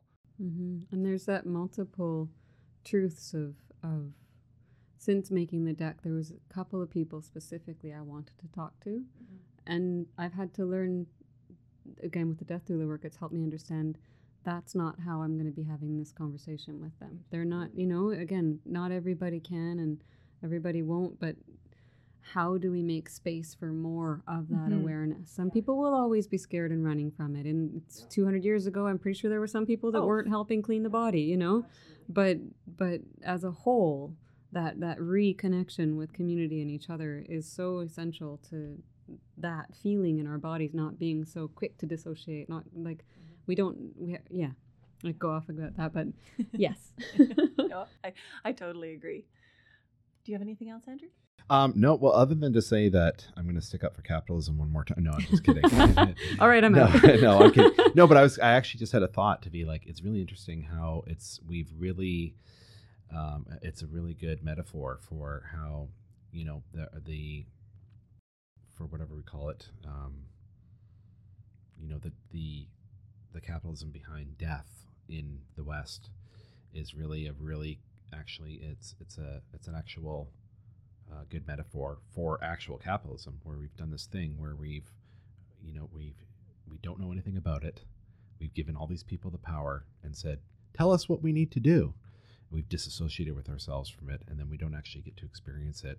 And at the end of the day, it really only benefits a really small percentage of people, and not just in a money way, but like in a in a emotional way too where it's like a really funny thing where we've kind of like given this thing to be like we don't know but you guys know so tell us what to do and and uh and here's ten thousand dollars to you know and it's and it's it's a funny it's it's not funny funny ha ha ha but it's it's interesting how we've done that and it's through you know disassociating with it instead of looking at because which is really a lot of what we do uh, again metaphor for our life to be like we don't have agency over ourselves. We're like you tell me how to fix this. I don't know. I'm not willing to do the work. I don't want to do this thing. Or i don't want to look in the mirror. I don't want to do this. And at the end of the day i'd say it's it's not that bad you know? Just like it's okay to look and if it takes a game that we have to do or in a card game then i think that's a great thing. And that's why you know when amanda had first reached out to me to be like hey what do you think of this? Because initially we you know we get crazies sometimes that that uh,